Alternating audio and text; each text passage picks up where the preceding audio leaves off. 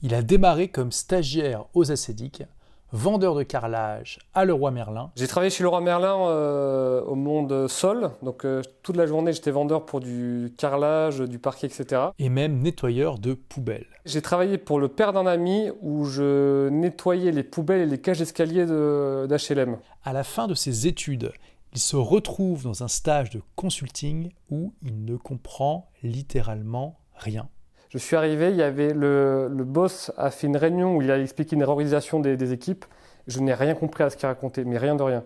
Et pourtant, Benoît fait aujourd'hui plus de 8 millions d'euros par an de ventes. Et en termes de chiffre d'affaires? En 2019, on a fait, euh, je vais le dire hors taxe, je sais que tu aimerais que je le dise TTC, mais j'ai pas le. En 2019, on a fait 8 millions 3. Le Covid a été un peu, a été un peu dur. On a fait, euh, on a fait 7 millions hors taxe en 2020. Mais là, on fait une belle reprise. Avec une entreprise florissante qui a une cinquantaine d'employés, un des blogs les plus visités sur la mode masculine en français et cinq boutiques dans différentes villes françaises. Comment a-t-il fait? C'est ce que nous allons découvrir dans cette interview. On me suis dit, soit Benoît, soit c'est bonne gueule, soit c'est tout ce que, toute expérience que tu as vécue avant. Ça va savoir les acédiques, le roi Merlin, euh, les poubelles ou, ou le consulting. Tu vois Nous verrons aussi des techniques simples mais peu appliquées pour tirer son épingle du jeu Est-ce que ces études l'ont aidé ou ont été un frein pour devenir entrepreneur? Comment affronter ses peurs pour passer à l'action? Comment garder la motivation pour avancer? Comment partir d'un blog pour bâtir un empire et concurrencer les plus grandes marques dans un environnement concurrentiel féroce et bien d'autres choses passionnantes? C'est parti ils sont ceux qui explorent des mondes inconnus. Elles sont celles qui découvrent des chemins méconnus. Ils refusent de vivre une vie futile et ils rejettent les diplômes inutiles. Ils se disent pourquoi pas tenter l'entrepreneuriat? Créer une pensée différente pour mener une vie attrayante. En se créant leur propre aventure, ils laissent leur signature. Intelligents et diligents, on les nomme rebelles intelligents. À tous ces iconoclastes, bienvenue dans votre podcast. Donc salut les rebelles intelligents, je suis actuellement avec Benoît de Bonne Gueule. Salut Benoît, comment ça va? Ça va Olivier? Euh, J'ai toujours du mal à prononcer ton nom de famille, c'est Benoît Wojtanka Wojtanka. Wojtanka. Voilà. Voilà, c'est d'origine polonaise. Tout à fait. Tes, tes grands-parents ou euh... Euh, Je crois que c'était euh, mon... Attends, je crois que c'était mon arrière-grand-père qui venait de Pologne. voilà famille euh, d'immigrants polonais en partie qui sont venus travailler dans les mines euh, parce qu'il fut une époque en France où on avait besoin de main-d'œuvre étrangère. Apparemment. Voilà, et ma mère est basque, du coup je suis basque polonais. D'accord, et tu parles basque? Je sais compter jusqu'à 3 en basque. Parce que c'est une des langues les plus euh, différentes, parce que c'est vraiment un isola. Mais bon, on va pas parler de ça parce que sinon, voilà. Mais intéressant, ok. Voilà. Euh, et donc aujourd'hui, tu es, bah, tu, tu, es, tu es le cofondateur de Bonne Gueule. Ouais. Tu es bah, le, un co-dirigeant aussi. Tout à fait. Avec Geoffrey. Tout à fait. et on a, j'ai déjà eu l'occasion de t'interviewer deux fois sur ma chaîne principale. Ouais. et aujourd'hui, on va s'attarder davantage sur ton parcours de rebelle intelligent. Ok. et déjà, j'aimerais commencer tout simplement par une question qui va nous mettre directement le vif du sujet. Est-ce que tu as l'impression d'avoir une vie atypique? Oui. Euh, oui, oui, quand même. Je me rends compte qu'effectivement, j'ai. Parfois, j'ai l'impression que j'ai. Parce que, bon, Bonne Gueule, c'est 50 personnes, donc c'est beaucoup de. Parfois beaucoup de contraintes, beaucoup de pression. Euh, donc j'ai l'impression parfois d'avoir pas mal de, contraintes, mais finalement, quand je vois un peu autour de moi, je me dis que j'ai énormément de. beaucoup de liberté. Tu vois, le fait de pouvoir me bloquer une après-midi pour toi, j'ai aucun compte à rendre à personne. Le fait de pouvoir travailler aussi d'où je veux, si je veux, et aussi de, de faire les projets qui m'animent à moi, c'est aussi beaucoup de, de, liberté. Et donc, ouais, quand je vois aussi mes, mes amis, euh, ce que je fais, ouais, j'estime que j'ai une vie quand même assez atypique. Donc, tu définis d'abord le, fait que c'est atypique parce que tu as plus de liberté que la moyenne? Je dirais ça, et sur le fait que bah, j'ai la chance, effectivement, de travailler sur des projets qui m'animent vraiment et que j'aime vraiment. Euh, étant passionné de, de, de vêtements, c'est quand même un luxe aujourd'hui, je pense, de, pouvoir, euh, de pouvoir vraiment travailler, vivre de ta passion. Voilà, c'est pour ça que j'aime autant ton travail, parce que c'est ce que tu apprends aux gens à faire finalement, à vivre de ce qui les fait kiffer. Et pour moi, c'est un côté un petit peu atypique. J'ai l'impression vraiment d'être, euh, comment dire, d'être vraiment, euh, de maîtriser un peu mon, destin, on va dire. En tout cas, d'avoir beaucoup de liberté pour agir dessus. Et c'est vrai que euh, je partage des chiffres au tout début de Tout le monde a la chance de rater ses études sur euh, est-ce que les gens aiment ou pas leur, leur travail. Et on se rend compte que la France, c'est un des pays les plus mal classés du monde là-dessus.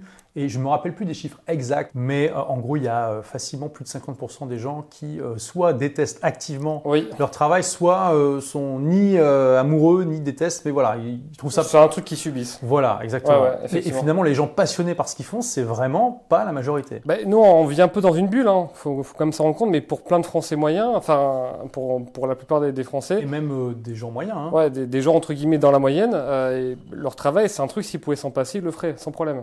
Donc, ouais, donc c'est pour ça que moi, j'estime que j'ai une vie assez, assez, assez atypique, quoi.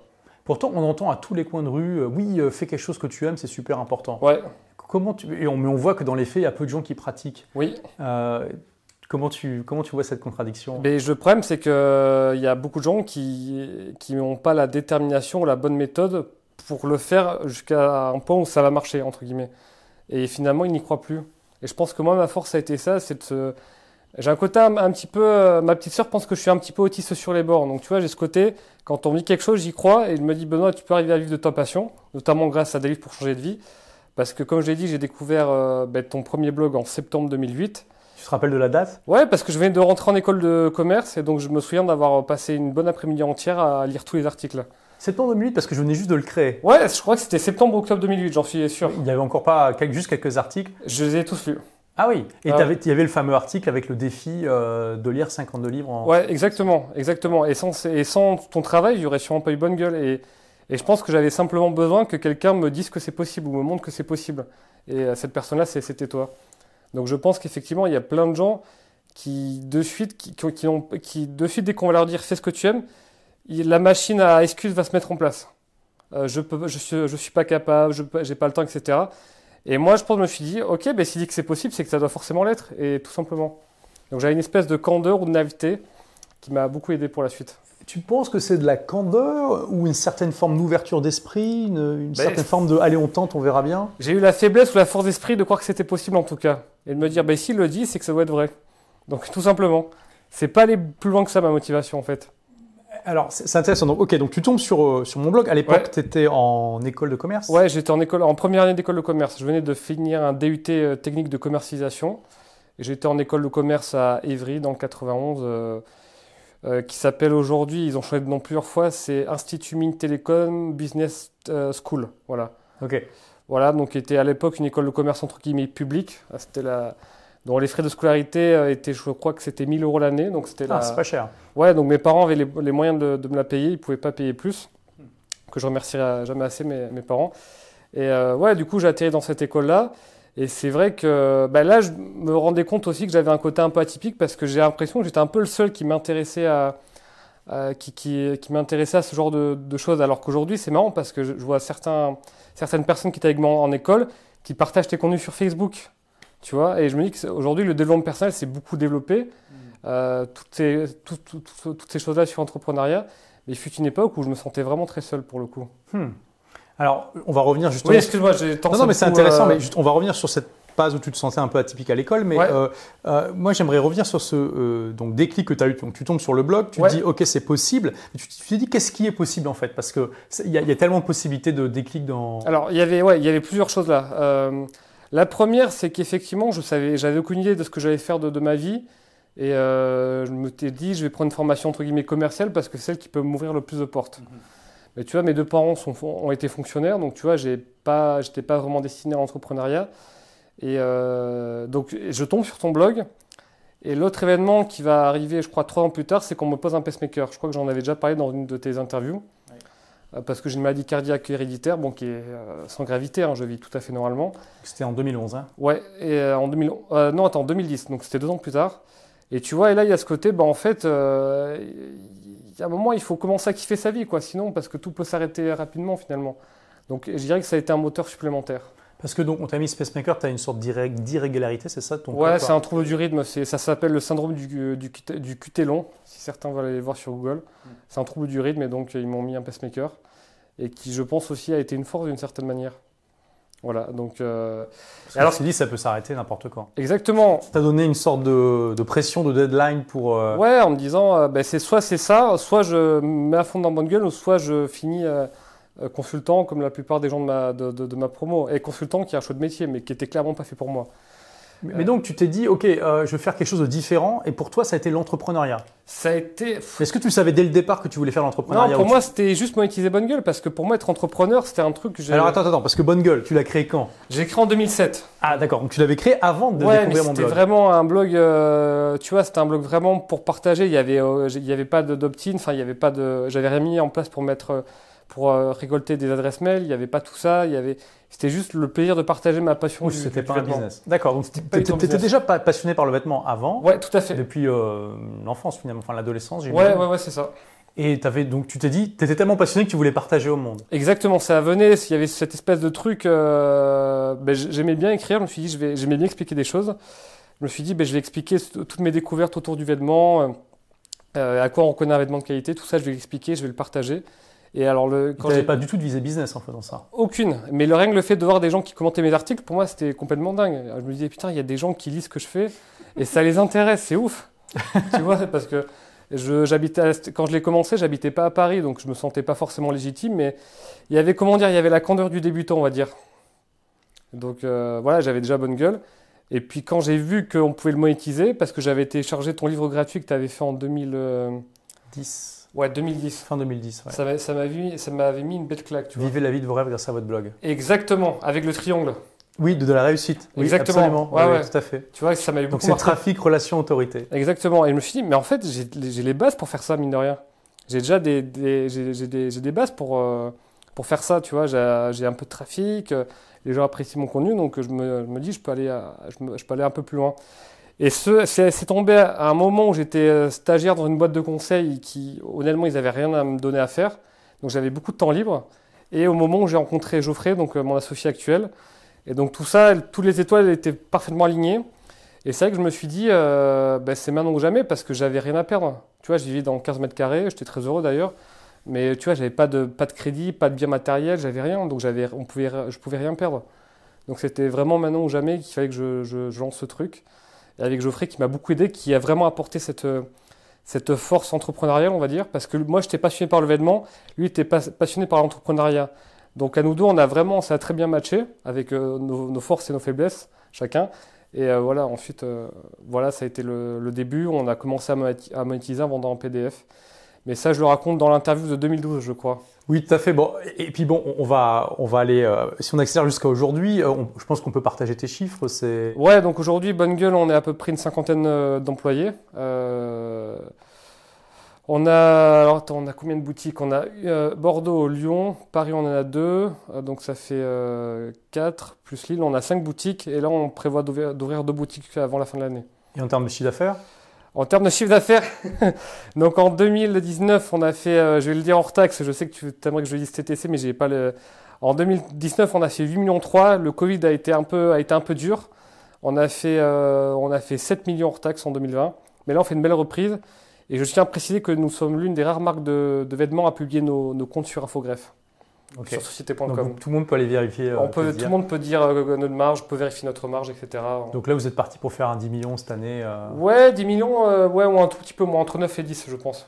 Oui, euh, bon, juste une parenthèse. Moi, je pense que euh, Benoît devrait partager ses chiffres TTC parce que les gens, là, en plus, il s'adresse vraiment à des particuliers. Ouais. Donc les gens payent avec la TVA. Donc, euh, parce que si- s'il enlève la TVA, pourquoi il n'enlèverait pas l'impôt sur la société aussi, par exemple? Euh, Bon, voilà. Dans, dans- dans nos C'est juste, c'est documents- juste pour garder une cohérence. Voilà, euh. dans nos, dans nos documents financiers, tout, on parle tout le temps hors taxe. Donc c'est pour ça que j'ai les chiffres en tête. Euh, donc là, on a un peu accéléré jusqu'à aujourd'hui, c'est juste pour vous donner un aperçu Ouais. un peu du, du parcours. Euh, mais donc, tu, tu disais que finalement, tu avais une certaine euh, ingénuité, une candeur qui a fait que tu- Ouais. tu, as cru. Est-ce qu'aujourd'hui, tu, tu croirais encore à quelque chose de similaire? Et ben alors justement, euh, je me faisais la réflexion ces, ces jours-ci, c'est qu'aujourd'hui, ça demande un effort d'entretenir cette candeur. Parce que tu sais, forcément, ça fait gueule, ça fait depuis presque euh, 10 ans qu'on l'a monétisé. Bah, je- si d'ailleurs, je crois que notre PDF, là, ça fait 10 ans qu'on l'a sorti. Donc tu vois, tu as eu des événements, des épreuves, parfois quelques échecs, ou petit à petit, qui, peuvent alimenter la machine à excuses dans ta tête. Donc justement, je me- j'essaie de me de conserver cet état d'esprit, on se dit, mais attends, mais il a dit que c'était possible, alors c'est sûrement vrai, quoi. Donc allons-y. Et sauf que maintenant, mais il faut convaincre aussi des équipes que c'est possible. Il n'y a plus que toi. oui. Il n'y a, plus que moi. Ça, donc il faut convaincre aussi les équipes que c'est possible. Mais ouais, j'essaye vraiment d'entretenir déjà cette passion autour du, du vêtement, euh, de pas m'en lasser, de découvrir toujours plein de choses et vraiment de ce côté, ben, ok, ben, c'est sûrement possible, on va, on va voir. Est-ce que tu as eu des moments où, où ça t'a desservi d'avoir cette candeur? Euh, Ouais, parce qu'on n'imagine pas à quel point. euh, parce que tu as peut-être tendance à un peu sursimplifier les choses, tu vois, à pas, à pas, comment dire, à pas embrasser euh, toute la complexité du système. Et heureusement, il y a des gens dans mon équipe qui disent Attends, Benoît, mais t'as pensé à ça? Là, par exemple, on va, on va, lancer une collection femmes pour 2000, euh, 2022. Bon, on, on lance déjà un peu. Mais tu vois, euh, avant, on- ça, ça aurait été bah attends, on lance, on fait, on, on lance trois protos, et puis voilà, on lance. Et puis euh, finalement, tu as des équipes qui disent Mais attends, Benoît, ça, tu comptes, comment tu comptes euh, faire au niveau du marketing, au niveau du positionnement prix, au niveau de la distribution en boutique, au niveau des contenus, au niveau des, des lancements Est-ce que tu as pensé à tout ça? Au niveau du nombre de références, ok, donc quel est le chiffre d'affaires attendu? Et tu vois, et c'est le genre de choses où tu es obligé un peu de step up. Et donc pour ça, on a fait un- avec Geoffrey, on a fait un gros document de 3000 mots où on détaille tout notre positionnement à destination de, de notre équipe. Tu vois, euh, quelle est la enfin, où on veut aller avec cette collection femmes, quelle est notre ambition, qu'est-ce qu'on veut être, qu'est-ce qu'on ne veut pas être, etc. Donc oui, c'est ça. Finalement, des fois, tu, tu, tu, tu sursimplifies, tu penses pas à tout. En même temps, des fois, tu, bah, si tu fais l'inverse, tu tombes dans, dans le- la paralysie d'information. Et... Mais c'est ce que je dis, c'est qu'être euh, dirigeant, c'est toujours gérer des équilibres. Tu vois, c'est toujours gérer, euh, ne pas tomber dans un extrême ou, ou dans l'autre. C'est toujours ça. Le bon équilibre entre vélocité, entre réflexion, le bon équilibre entre euh, liberté et entre cadre. Être dirigeant, moi, ma, c'est mon gros insight. Moi, ma grosse réflexion euh, 2020, c'est qu'être dirigeant, tu gères des équilibres. Voilà, toujours trouver le, le- le juste milieu. Parce qu'il y a. Et le pire dans tout ça, c'est que parfois, quand on te donne certains conseils, pour certaines personnes un peu extrêmes, ça a pu marcher pour elles. Et donc, comment tu gères ça aussi, tu vois, c'est. Enfin bon, voilà. Donc pour revenir sur euh, l'école, comment Ouais. tu as, vécu ton parcours scolaire? Moi, je suis quelqu'un qui a beaucoup aimé euh, l'école. D'accord. J'ai, euh, franchement, je fais pas partie de ces gens qui, euh, qui détestent le- l'école. C'est pas moi. Il y a eu des moments difficiles parce qu'effectivement, mes parents ont déménagé à Tours quand, quand je suis arrivé en troisième. Ça a été difficile au début, vraiment. Mais après, je, ça m'a plu. J'avais des amis, ça se passait bien. J'avais des, des amis bienveillants. Donc moi, j'ai aimé mon lycée, j'ai aimé mes études supérieures. J'ai beaucoup aimé mon DUT parce que ça a été une vraie formation commerciale sur deux ans qui était hyper intéressante où j'ai appris le marketing, où j'ai appris plein de choses qui me servent encore un petit peu. C'est une, et c'est une formation, une belle formation que je conseillerais. Donc, Alors c'est intéressant parce qu'il y, y a beaucoup d'entrepreneurs qui disent que finalement les études qu'ils ont fait de commerce c'est pas super utile. Qu'est-ce que tu utilises dans le marketing par exemple que tu as appris euh, à l'école? Ben, j'avais du marketing direct, j'avais du marketing général, j'avais du marketing de point de vente, j'avais euh, plein de trucs. Donc des choses plus concrètes. Voilà, comment Intéressant. et- ouais, franchement, parfois on devait faire des trucs super marrants. Je me souviens, on devait faire une, une pub pour un biberon. On devait, euh, Ah oui, c'est concret. ouais, on devait faire euh, Donc par on t'a exemple. parlé de bénéfices, de fonctions. euh, Exactement. D'accord. Toujours, toujours sur réflexe bénéfice produit, à quel problème on répond, etc. On devait faire aussi un truc qui m'avait marqué. Pour les sirops Tesser, on devait faire un, un- on devait, on devait designer un point de vente d'un sirop Tesser. Donc euh, quel, qu'est-ce que, quel élément tu vas mettre euh, où, etc. Donc c'était assez marrant. On avait des cours de négociation. euh, qui étaient vraiment bien d'ailleurs. On a même eu des cours d'analyse transactionnelle, tu vois, le parent, l'enfant, etc., l'adulte. Euh, on a eu des cours d'organisation. Ça, j'ai mis du temps à comprendre à quoi ça allait servir, mais euh, comment est-ce on organise des hommes dans un système. Et évidemment, les- le cours qui sert le plus, mais que personne ne suit, c'est tout ce qui est compta, analyse financière. Voilà, qui est très très utile. Et moi, je m'en veux vraiment de ne pas avoir pris l'ampleur de, de l'utilité de. les, les profs de compta, souvent, sont soit très bons, soit très mauvais. Donc, euh, C'est un peu comme les profs de maths. exactement. Donc, euh, ouais, et ça, ça a été hyper utile. Non, ça a été une belle formation, et puis on a vraiment kiffé. Enfin, on faisait la fête tout le temps. Euh, on avait des cours qui nous plaisaient. euh, puis après, j'ai fait, j'ai fini mes études à HEC Montréal. Alors ju- juste là-dessus, Ouais. euh, tu penses, est-ce que tu penses pas qu'en en ayant, en lisant un bon bouquin, ça peut euh, compenser un cours ou en tout cas le rendre Oui, oui, oui, mais bon, les études, c'est fait pour kiffer aussi, t'as- t'as pas tout ça. Mais oui, oui, oui, effectivement, d'un point de vue purement connaissance, parfois, c'est c'est pas à jour. Euh, Effectivement, tu lis un, un- un bon bouquin, tu l'as, mais je sais pas, c'est... Et puis, tu vois, ça Tu vas pas forcément avoir l'idée de le lire le livre, hein, donc. euh, Ouais, et puis tu vois, les études, ça met une certaine discipline aussi, tu vois. Ça te pousse quand même à te lever pour aller en cours à 8 heures, pour ceci, pour cela, ça te, ça t'aguerrit, tu vois. Ça cultive ta, ta rusticité, comme diraient les militaires, tu vois. Le, le côté, euh, ça te pousse aussi à socialiser, ça te pousse aussi à te, à t'entendre dans, dans, dans un groupe, à te, tu vois, à te placer, à te- à- Donc ouais, je trouve ça hyper utile, puis tu as plein de, de cas concrets. Et parfois, ça t'oblige à faire des choses que tu n'as pas envie de faire, et je trouve ça très bien. hmm. Et, donc, tu as été à HEC Montréal, donc ça t'a permis de découvrir une autre culture. Ouais, pendant un an. Et là, c'était génial. Là, c'était vraiment le pied parce que c'était des. J'ai fait un. J'ai fait un DESS en affaires électroniques parce que c'est que là-bas ils traduisent tout. Donc, En affaires électroniques. bah, e-business. hein. Ah ouais. Donc euh, là, j'avais des profs de haute volée, vraiment. Euh, j'avais 15 heures de cours par semaine et c'était vraiment sur des sujets que je connaissais un petit peu, euh, grâce à Bonne Gueule. Et pour le coup, c'était hyper, en termes, beaucoup de stimulation intellectuelle, pour le coup. C'était vraiment très plaisant. Et parmi tous ces camarades de HEC, Ouais. tu, tu sais euh, quel pourcentage à peu près qui ont créé une entreprise depuis? Je pense entre 10 et 20% à peu près. Ouais, ouais. Non, non, moi, je, vraiment, les études, euh, mon année à Montréal, ça a été fabuleux. Euh, mais Même mes études à Évry pendant deux ans, c'était génial aussi. On, enfin, j'ai rencontré plein de super, euh, plein de super amis qui, qui le sont toujours aujourd'hui. Enfin, vraiment, non, c'était. euh, Tu kiffes, t'as kiffé? Ouais, et alors ainsi un truc important surtout, c'est que sur les, les cours qui m'a beaucoup été utile, c'est con, mais sur l'outil informatique. Euh, En, DUT, on t'apprend te servir de Word, on t'apprend te servir de PowerPoint, on t'apprend te servir d'Excel, et ça m'a été vraiment, on t'apprend à faire une présentation orale, et c'était vraiment une formation de haute volée pour le coup. C'était vraiment, non, non, moi j'ai vraiment aimé pour le coup mes cours. Alors, c'est intéressant que tu dis ça, et en même temps, tout à l'heure, tu as dit que tu te sentais un petit peu Oui. marginal parfois, Oui, et, et tu dis aussi qu'il n'y a que 10 à 20% des, ouais, des tout à fait, élèves. tout Donc, à fait. donc tu as aimé, mais tu t'es senti un petit peu différent euh? Ouais, dans mes centres d'intérêt, parce que c'est vrai que je lisais du développement personnel, mais à l'époque, il y a en 2000, euh, tu vois, c'était 2008, même, même avant, mon DUT, c'était quand? C'était 2006. Le développement personnel en France, il y avait, il y avait pas David Laroche, il y avait pas toi, il y avait. euh, Bah, Les infopreneurs, j'espère, on a, on a quand même euh, amené ça plus à la masse. Quoi. voilà. Ouais. T'allais à la Fnac, t'avais pas Tim Ferriss, enfin, il y avait rien de tout ça. Et pour le coup, moi, ça m'intéressait déjà, mais je me sentais extrêmement seul parce que mes copains, quand ils rentraient chez eux, bah, ils regardaient des séries télé. euh, euh, je sais pas, mais et moi, je, je lisais des blogs sur le sujet et j'adorais ça, quoi. Et là, pour le coup, je me suis toujours senti un, un petit peu seul, mais j'ai toujours eu la chance d'avoir des amis qui ont respecté ça. Vraiment, qui ont dit, bah écoute, euh, ouais, c'est ton truc, pas de souci. Qui m'ont jamais jugé là-dessus. Et c'est vrai que, mais ouais, je, j'a- j'avais personne avec qui partager tout ça, finalement. Et c'est là où je me sentais un petit peu atypique. Et, à ce moment, enfin, et je m'en rendais à la fois pas trop compte, parce que je me disais, bah, c'est un centre d'intérêt comme un autre.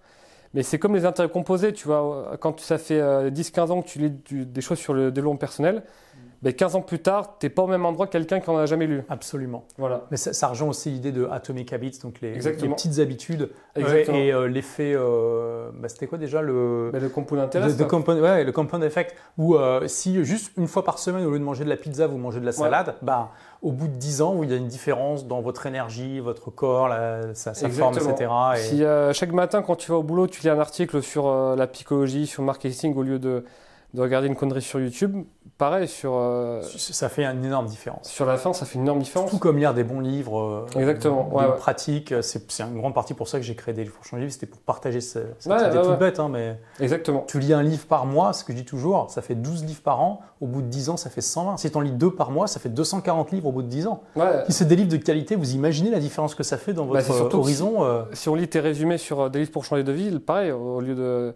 Si ça fait. euh, si le mec, il, il les lit depuis, je sais pas, plusieurs années, par rapport à quelqu'un qui, qui, qui joue euh, sur son téléphone dans, dans le métro, Bah pareil, ouais. ça fait une différence énorme. C'est énorme. Et pourtant, on voit bien, il suffit de prendre le métro, le train, n'importe quoi. Les gens, ils regardent des vidéos, ils, ils regardent Facebook. euh, c'est il a très très peu lisent. hein, donc, euh, Ouais, ouais, ouais. on, on voit bien que ça nous donne un avantage absolument énorme. euh, Exactement. euh, et c'est une manière justement de continuer les cours après, euh, après avoir fait ses études, de- de- d'apprendre tout au long de sa vie. Mais justement, je viens de penser que les cours, ça m'a aussi appris à me.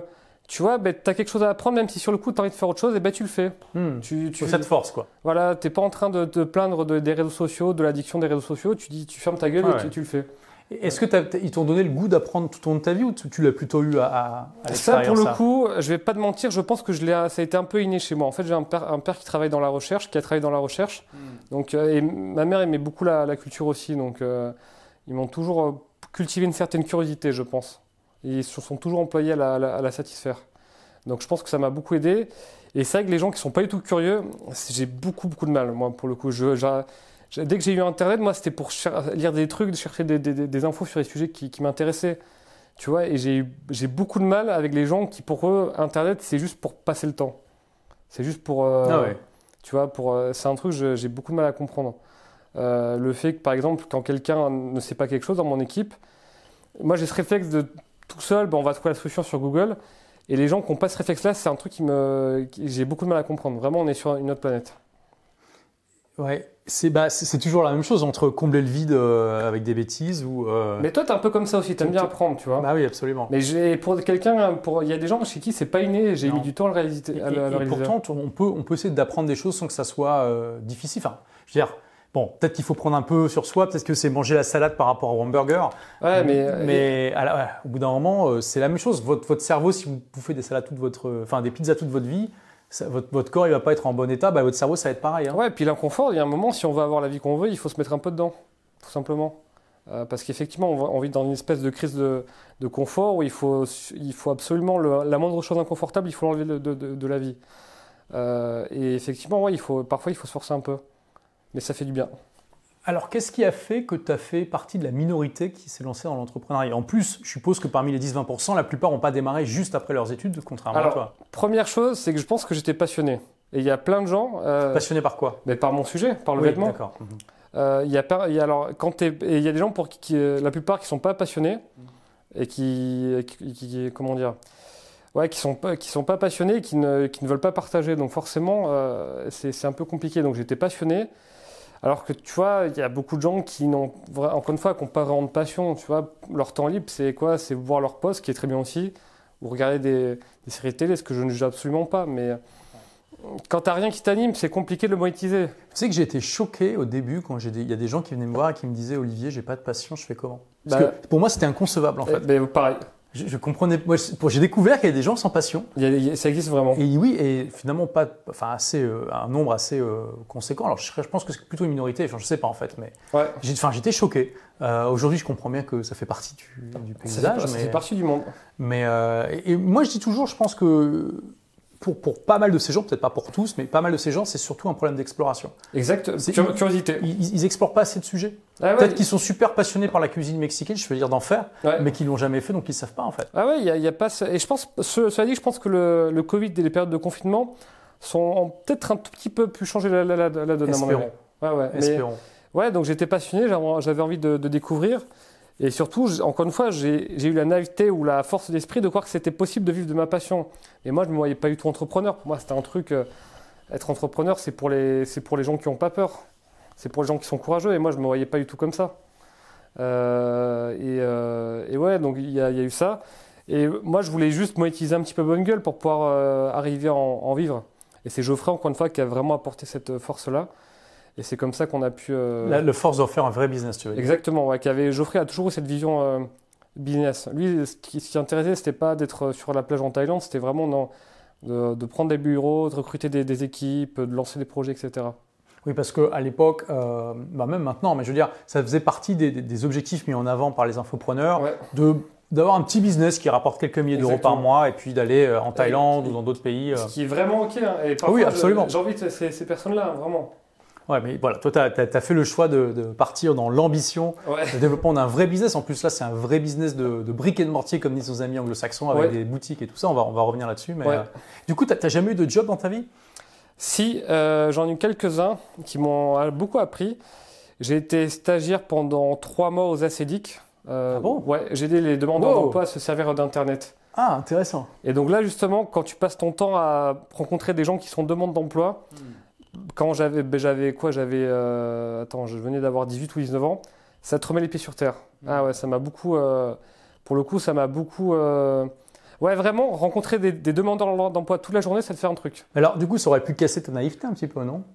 Non, parce que je me suis dit, ah ouais, et voilà ce qui se passe si je regarde tout le temps la télé. euh, D'accord. Oui, c'était l'inverse en fait. si j'ai pas Ça de curiosité, dans ta si- décision ouais, de- et surtout il y a aussi des gens qui, qui très vaillants, mais il y a une vraie détresse humaine, quoi, qu'on- qui sont pas au bon endroit au bon moment et qui et qui essayent de, de, de, de- de galérer, mais qui savent pas que ouais, mais tu vois, qui, qui mettent beaucoup d'efforts, mais qui manquent un peu de méthode. Tu vois, pour la plupart d'entre eux, je, je suis certain qu'ils savaient mieux faire une lettre de motivation, ou s'ils savaient simplement se vendre, s'ils prenaient le temps de chercher comment le faire, ça irait beaucoup mieux. Mais euh, ouais, ouais, j'ai vu des gens très vaillants. Enfin bon, tu vois, quand, et j'ai vu surtout, j'ai vu des gens qui étaient avec moi au collège. C'est moi qui les ai inscrits au chômage. Et ça, ça m'a vraiment Wow. une. Parce que voilà, c'était euh, des jeunes qui, qui faisaient un peu, le, un peu des. Pas des petits voyous, quoi, mais qui, pour qui, euh, pour le coup, qui étaient rebelles, mais pas intelligents, tu vois, qui étaient. qui ont tout rejeté en bloc le, le système, mais qui n'ont eu aucun avenir euh, derrière, et qui se qui sont retrouvés à 18 ans euh, pff, sans rien, quoi. Toi, je crois que tu n'as pas fait d'études supérieures, tu es à bac moins 2 comme tu dis. Ouais. Mais c'est voilà, ces gens un peu comme toi, mais qui n'ont pas eu cette envie, cette curiosité de, ben, d'entreprendre, etc., et qui n'ont pas eu envie de, de, creuser ça. Donc, euh, Et encore une fois, je dis ça, c'est facile dans ma position de, lire aussi, mais moi j'ai eu des parents voilà, qui, qui, savaient écrire correctement, qui étaient très curieux, qui m'ont stimulé. Et, pour des gens pour qui c'est pas le cas, je comprends tout à fait que ben, ça soit d'autant plus difficile de sortir de cet environnement-là où tu es intellectuellement pas stimulé, tu as des parents peu ou pas présents. Hmm. Donc je pense aussi d'une certaine manière, ça m'a beaucoup appris à développer mon, mon empathie et, de, le fait de ne pas juger les, les gens qui n'ont pas cette curiosité tu vois, parce que tu sais jamais de quoi était composée leur, leur vie. Moi, j'ai eu des gens alcooliques qui, qui venaient, tu vois, qui, qui, foutaient un peu la merde et tout, et qu'il fallait gérer aussi. Donc, euh.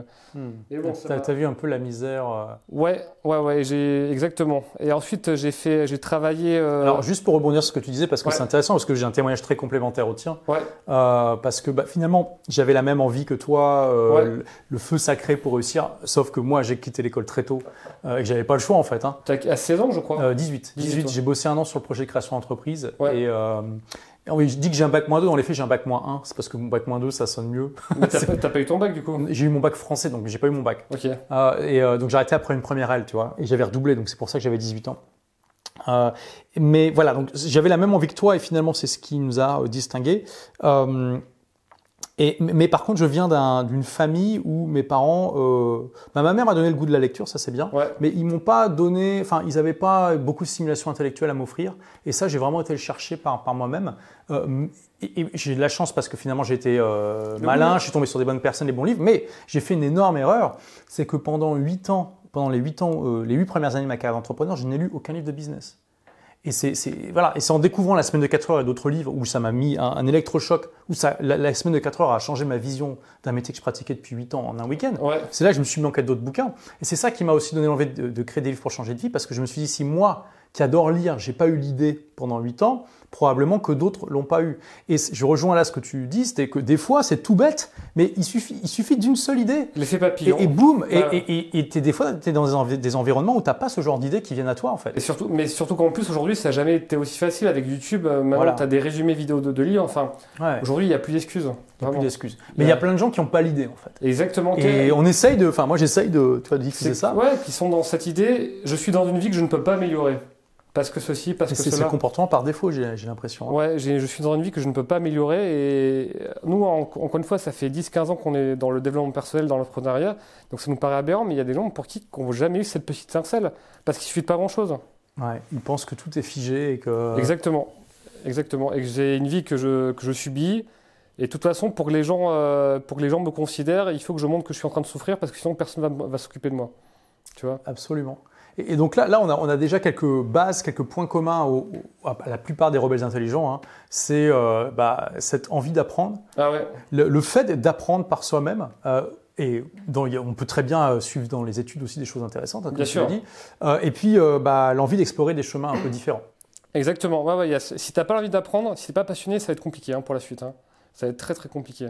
Et donc, pour revenir sur, sur les jobs, donc, tu as fait ce stage aux Acédiques, tu as fait quoi d'autre? J'ai travaillé chez Laurent Merlin euh, au monde sol. Donc, euh, toute la journée, j'étais vendeur pour du carrelage, du parquet, etc. Mhm. Boulot très physique. Là aussi, ça m'a. Pareil, ça m'a. Des fois, je commençais à 7 h du matin. Et non, ouais, boulot très physique. Et euh, ça m'a aussi pris conscience que là aussi, si Benoît, tu lis pas assez de livres, si tu, si tu lis pas assez les articles d'Olivier Roland, mais attention, voilà ce qui peut, ce qui peut être possible. D'accord. Et, encore une fois, il y avait des gens qui étaient, pour le coup, j'avais des collègues qui étaient passionnés par ça. Ça allait vraiment, ils prenaient ça très à cœur, mais c'était pas pour moi. Après, j'ai travaillé pour le père d'un ami où je nettoyais les poubelles et les cages d'escalier d'HLM. Wow, mais comment ça se fait que tu as fait tous ces jobs? C'était des, trucs d'été? Euh, Alors, Laura Merlin, c'était un stage et ils m'avaient tellement apprécié qu'ils ont voulu me reprendre pour l'été. Ils voulaient me garder pour la suite d'ailleurs. Ils voulaient que je signe un CDI, que je fasse carrière chez eux. Et euh, ouais, et pour, le, et pour les, pour les cages d'escalier et les poubelles, c'était euh, c'était un job d'été. Ouais. Et j'avais aucune idée de, de, ce qui allait m'attendre. Et je commençais tous les matins à 7h ou 6h30, je crois, en été. C'est intéressant ça que tu aies pu explorer un peu les, un peu les jobs du bas de l'échelle, quoi, finalement. Ouais, et pareil, j'ai vu des gens euh, très valeureux, très vaillants. Et pour le coup, et pour le coup j'ai vu aussi des gens pour qui c'était. Enfin, on était dans des il y avait des gens, c'était des, des, HLM, mais effectivement, ils, cherchaient par tous les moyens d'essayer de comment remplir leur, journée. Ils avaient, il y avait une espèce d'angoisse où, où il, fallait, il, fallait, il fallait passer le temps. Quoi. Et, ouais, non, et là aussi, ça remet les, les idées en place pour le coup. Ça fait, ça fait du bien. D'autres jobs? Et après, ben, j'étais justement, j'étais pendant un an donc euh, stagiaire. C'était mon, année de césure dans une boîte de conseil. Où là, Alors qu'est-ce que c'est une année de césure? Ben, c'est entre euh, dans tes études supérieures, tu peux choisir euh, soit de finir tes études ou soit entre ta, ta, ton avant-dernière et ta dernière année de faire une année où tu, où tu fais un stage d'un an. Donc c'est ce que j'ai fait. Donc tu es quand même attaché au fait d'être sur le terrain.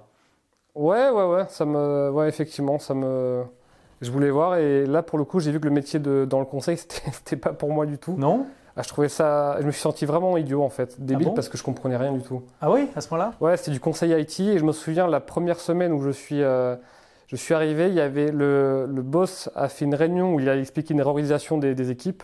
Je n'ai rien compris à ce qu'il racontait, mais rien de rien.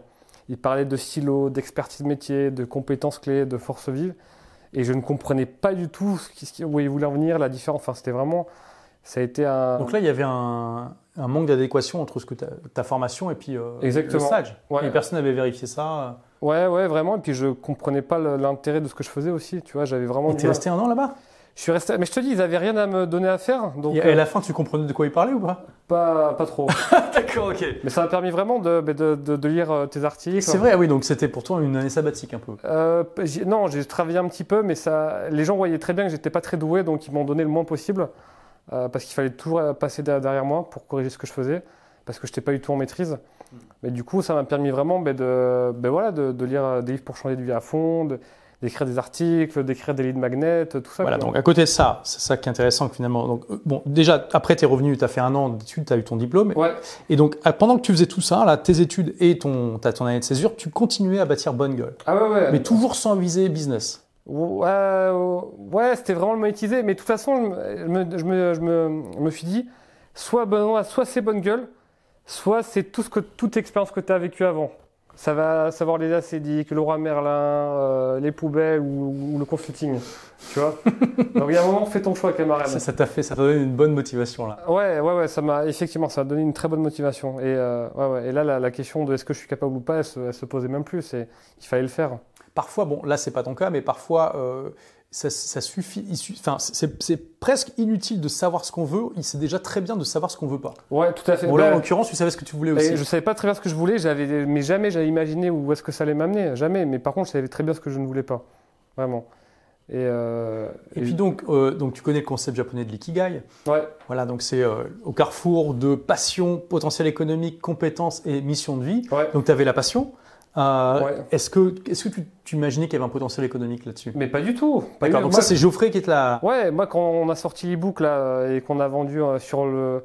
Sur le, qu'on faisait 5000 euros par mois, mais j'en revenais pas. Oui, mais il y a, y a tellement de gens qui sont prêts à payer pour. Euh, pour enfin pour acheter mes écrits, mes conseils, c'est complètement dingue. Alors, on, va essayer de, récapituler un petit peu l'aventure Bonne Gueule. Donc, tu démarres ça en 2007, tu étais déjà à l'école. Après, tu découvres des livres pour changer de vie, ça te conforte dans cette idée. Euh, ton année de césure, c'était 2009 2010, 2011. 2010-2011. et donc là, à l'époque, Bonne Gueule, c'est un bon trafic, mais ça ne génère pas de revenus. Hein. Euh, non. Et ta rencontre avec Geoffrey, c'était Janvier 2010 et on sort l'e-book en mai 2011. D'accord. Et là, boum, du jour au lendemain, ça passe de 0 à 5 000 ouais, je crois que sur le premier week-end, on doit faire genre dans les 15 000 ou 20 000 euros. wow Alors pour, pour, un e-book à 27 euros. Hein. Ah mais c'est impressionnant. Ah ouais, mais pourquoi, bah, pourquoi j'ai lancé un e-book et pas autre chose? Parce que je me sentais pas capable de créer une formation. Donc, euh, parce que ah, voilà, quand j'avais encore des, des, blocages. Alors pour tous ceux qui connaissent pas ce que c'est que ce monde de l'infoprenariat, c'est vrai qu'on a cité ah plusieurs fois Ce, mot. C'est un, nouveau métier, mais en gros, il s'agit de créer du contenu pour aider les gens à résoudre des problèmes dans un domaine spécifique. Donc là, en l'occurrence, eh bien Benoît avec son blog Bonne Gueule, il aidait euh, parce que c'est les hommes, hein, c'est un blog de, mode masculine. Il aide les hommes à mieux s'habiller, tout simplement. Donc la, souffrance, c'est bah voilà, j'aimerais euh, avoir euh, être bien, avoir un beau look, mais je sais pas euh, quel vêtement choisir, quel budget il faut mettre, comment les entretenir, tout ce genre de problèmes qui sont liés à finalement comment je peux avoir une meilleure image euh, auprès des autres et de moi-même, tout simplement. et bah, généralement, on monétise ce genre de, de, blog. quand je dis blog, hein, c'est blog et tout l'écosystème qui va avec la chaîne YouTube et tout ça, avec des, des, produits de contenu, donc e-book, formation en ligne, et en général, les formations, c'est ce qui rapporte le mieux. c'est ce que j'ai fait Après. en 2012, ouais. Donc là, tu as un parcours d'infopreneur classique. Euh, c'est Benoît qui te, qui te euh, c'est pardon, c'est euh, Geoffrey qui te pousse à faire ça. Euh, et donc déjà, boum. Alors 15 000 euros en un week-end pour quelqu'un qui vient de faire un stage d'un an. Ouais. Qui, tu sais pas, t'étais payé genre 500 euros par mois. Un non, un petit peu plus, 1000. Mais moi, en fait, moi surtout, ce qui donc me... tu fais l'équivalent de 15 mois de salaire en, en un week-end. Exactement. Et, et, je me suis dit, mais je vais pas avoir à bosser cet été pour payer mes vacances. c'est vraiment. tu finis les poubelles.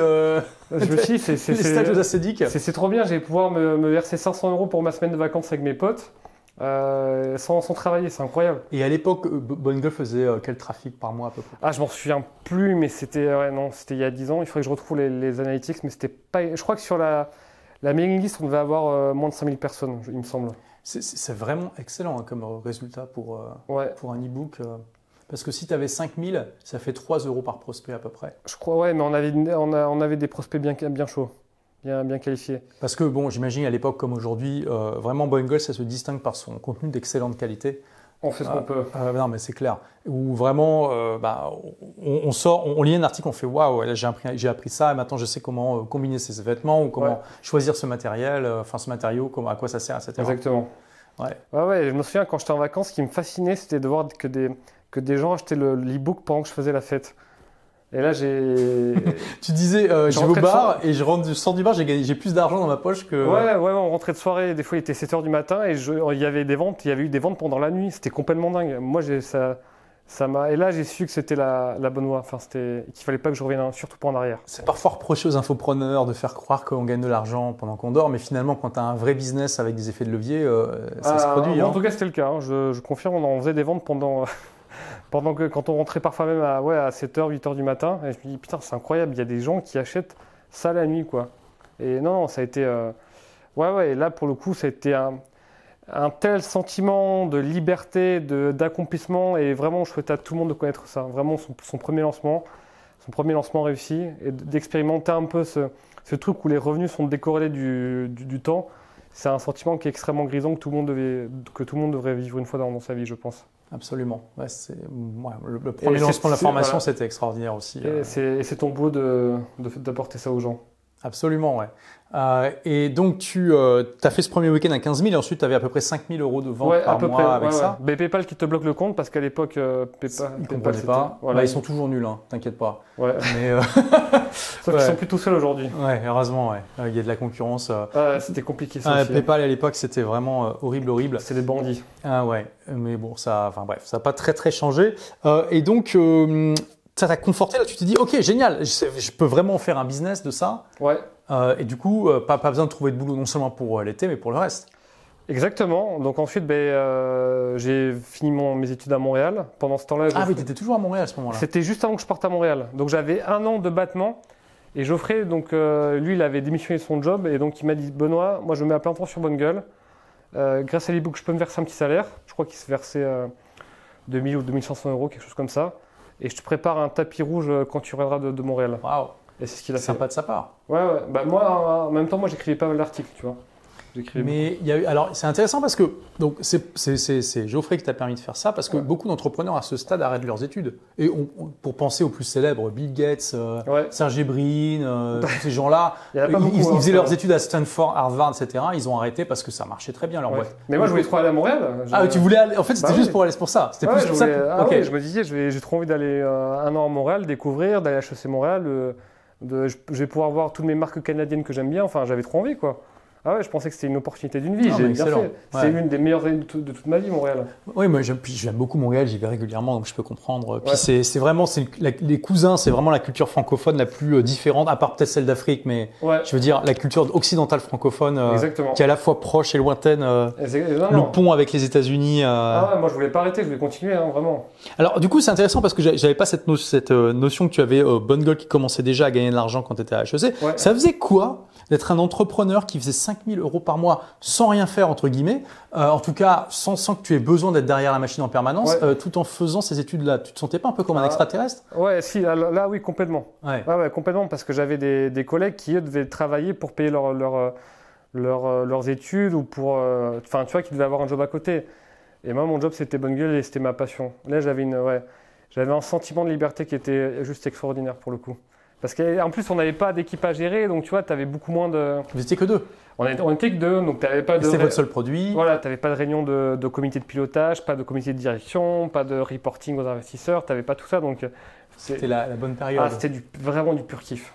C'était vraiment, c'était la folie, quoi. J'ai vraiment, vraiment kiffé. Et, euh, et, vraiment, je. Et t'avais pas envie des fois de, de, prendre tes camarades, de les secouer en leur disant euh, mais regardez ce que vous pouvez faire. Euh... J'ai essayé un peu d'expliquer, mais toujours ouais, mais moi j'ai pas de passion, moi j'ai ceci, j'ai cela. Et, et à l'époque j'avais compris qu'on peut pas faire boire à un âne qui, n'a pas soif, comme on dit. Tu vois donc. Je, et finalement, la meilleure chose que je pouvais faire, c'était peut-être les inspirer en développant bonne gueule et qui se disent ah ben c'est ben, si Benoît l'a fait, on peut le faire. Tu vois, donc c'est un peu ça. Mais ouais, ouais, j'avais envie Absolument. de. J'avais ma, ma, famille pendant longtemps, j'ai essayé de les bouger, il s'est rien passé. C'est quand ils ont vu mon succès que ça les a inspirés. Si j'ai ouais, en, quand j'étais à HC Moral, il y a une personne qui a voulu faire pareil, mais euh, c'est elle s'est lancée dans une usine à gaz, pas possible. Euh, pareil, j'ai dit bah attends, il faut que tu résolves un problème et que bon, ça, quand ça veut ça veut pas rentrer, ça veut pas rentrer. Puis c'était une personne qui voulait pas se former sur le web marketing, vraiment. Ouais, c'est problématique là. Tu vois, donc moi en plus je lui avais envoyé une liste d'articles en disant bah tiens, lis comment faire un lancement, il y a ça, c'est tout est gratuit, il y a des choses pas mal. Et euh, voilà quoi, et fais, fais, ton truc, mais ça voulait pas. Et tu as pas, est-ce que tu as discuté avec euh, certains de tes profs en e-commerce pour leur dire ce que tu faisais? Parce que quand même, euh, c'était directement lié là. Un petit peu, ouais. Un enfin, petit... excuse-moi, en... c'était quoi en commerce en affaires électroniques en, ouais, affaires... en, affaires électroniques Ouais, ouais. c'était un petit peu, et, mais certains comprenaient pas beaucoup. Ou certains n'étaient pas. Tu vois, la stratégie de, mailing. moi, je me souviens, on avait un cas d'étude où il fallait il fallait euh, qu'on fasse une. Non, il y en avait deux. Il y en avait un où il fallait qu'on fasse le site internet d'une marque de maillot de bain. Donc euh, là, j'ai pareil, j'ai appris plein de choses à, mon prof sur le sujet. Et il y avait un autre, une autre étude où il fallait qu'on fasse la stratégie digitale d'une boîte de sécurité. Elle me disait ah ben c'est parfait, il y a plein de, points de souffrance euh, sur lesquels on peut jouer et tout. Et le prof, il a, il comprenait pas où je, où je voulais en venir. Tu vois, il faut faire un guide gratuit, on va récolter les mails des gens, puis ensuite on, la séquence mail, on va faire comme ça, on va lancer tel produit. Ouais, donc il avait 10 ans de retard là. Voilà, et euh, le mec il a dit écoutez, ça a l'air d'être une bonne idée, mais c'est un peu, un, peu, un peu atypique quand même. J'avais, jamais entendu ça. Donc ouais, mais ouais, j'avais des. Donc là c'est intéressant parce que sur mais... ce point spécifique, étais, enfin, les gens étaient beaucoup plus euh, au point à l'extérieur de l'école que dedans. Ça a ouais. peut-être changé depuis. Hein. Alors il y avait des trucs pour le coup, je me suis pris aussi des belles leçons d'humilité, hein, notamment sur des il y avait un cours d'analyse business, je crois, où je suis arrivé en mode c'est bon, j'ai eu des livres pour changer de vie. euh, et là, non, boum. Voilà, les, et les frameworks, je les connais, en fait, pas du tout. Non, non, j'ai eu, euh, je me souviens, j'ai eu première note, j'ai eu un C-, quelque chose ah oui. comme ça. Okay. Ah ouais, là, je me suis dit, ok, dans la vie. Euh... C'est moins sur F, hein. Ouais. C'est de A à F, hein, les notes. Là. Ouais, je crois que c'est ça. Donc c'est pas bon. C'est en dessous de la moyenne, là. Ouais, ouais, c'était en dessous. Et là, ça me suis dit, ok. Donc euh, j'ai appelé ma prof, j'ai dit, expliquez-moi où j'ai merdé. D'ailleurs, elle a été très cool, elle m'a vraiment pris le temps de dire, bah attendez, il y a eu ça, ça, ça. Et après, de suite, j'ai eu un B, ou des choses comme ça. Mais ouais, ouais pas d'excès de confiance. Hmm, intéressant. Ah ouais, et c'est important d'avoir ce genre d'événement qui te ramène un peu les pieds sur terre. Euh, et ok, donc parce que, enfin, pourquoi je t'ai demandé si tu avais envie de secouer les gens? Parce que moi, c'est, enfin, tu vois, tu avais envie de partager ta passion sur les vêtements. Moi, quand j'ai découvert tout ce monde-là et que j'ai vu à quel point il y a très peu de gens qui étaient, euh, qui connaissaient tout ça, tu vois. Je me rappelle à l'époque quand je faisais déjà 14 000 euros par mois avec des livres pour changer de vie qui faisaient euh, même pas qui faisait peut-être 1000, 1000 visites par jour. Putain, c'est beau, hein Ouais. Ah, c'est beau. Euh, et ben, Éric Dupin partageait, donc de Presse Citron, partageait ah oui que lui, il faisait 30 000 visites par jour et qu'il faisait 6 000 euros par mois. Ouais, ouais, je me souviens, elle avait voulu euh, être affiliée euh, à toi, et puis les, son public avait dit, ouais, c'est du Ponzi. ouais, absolument.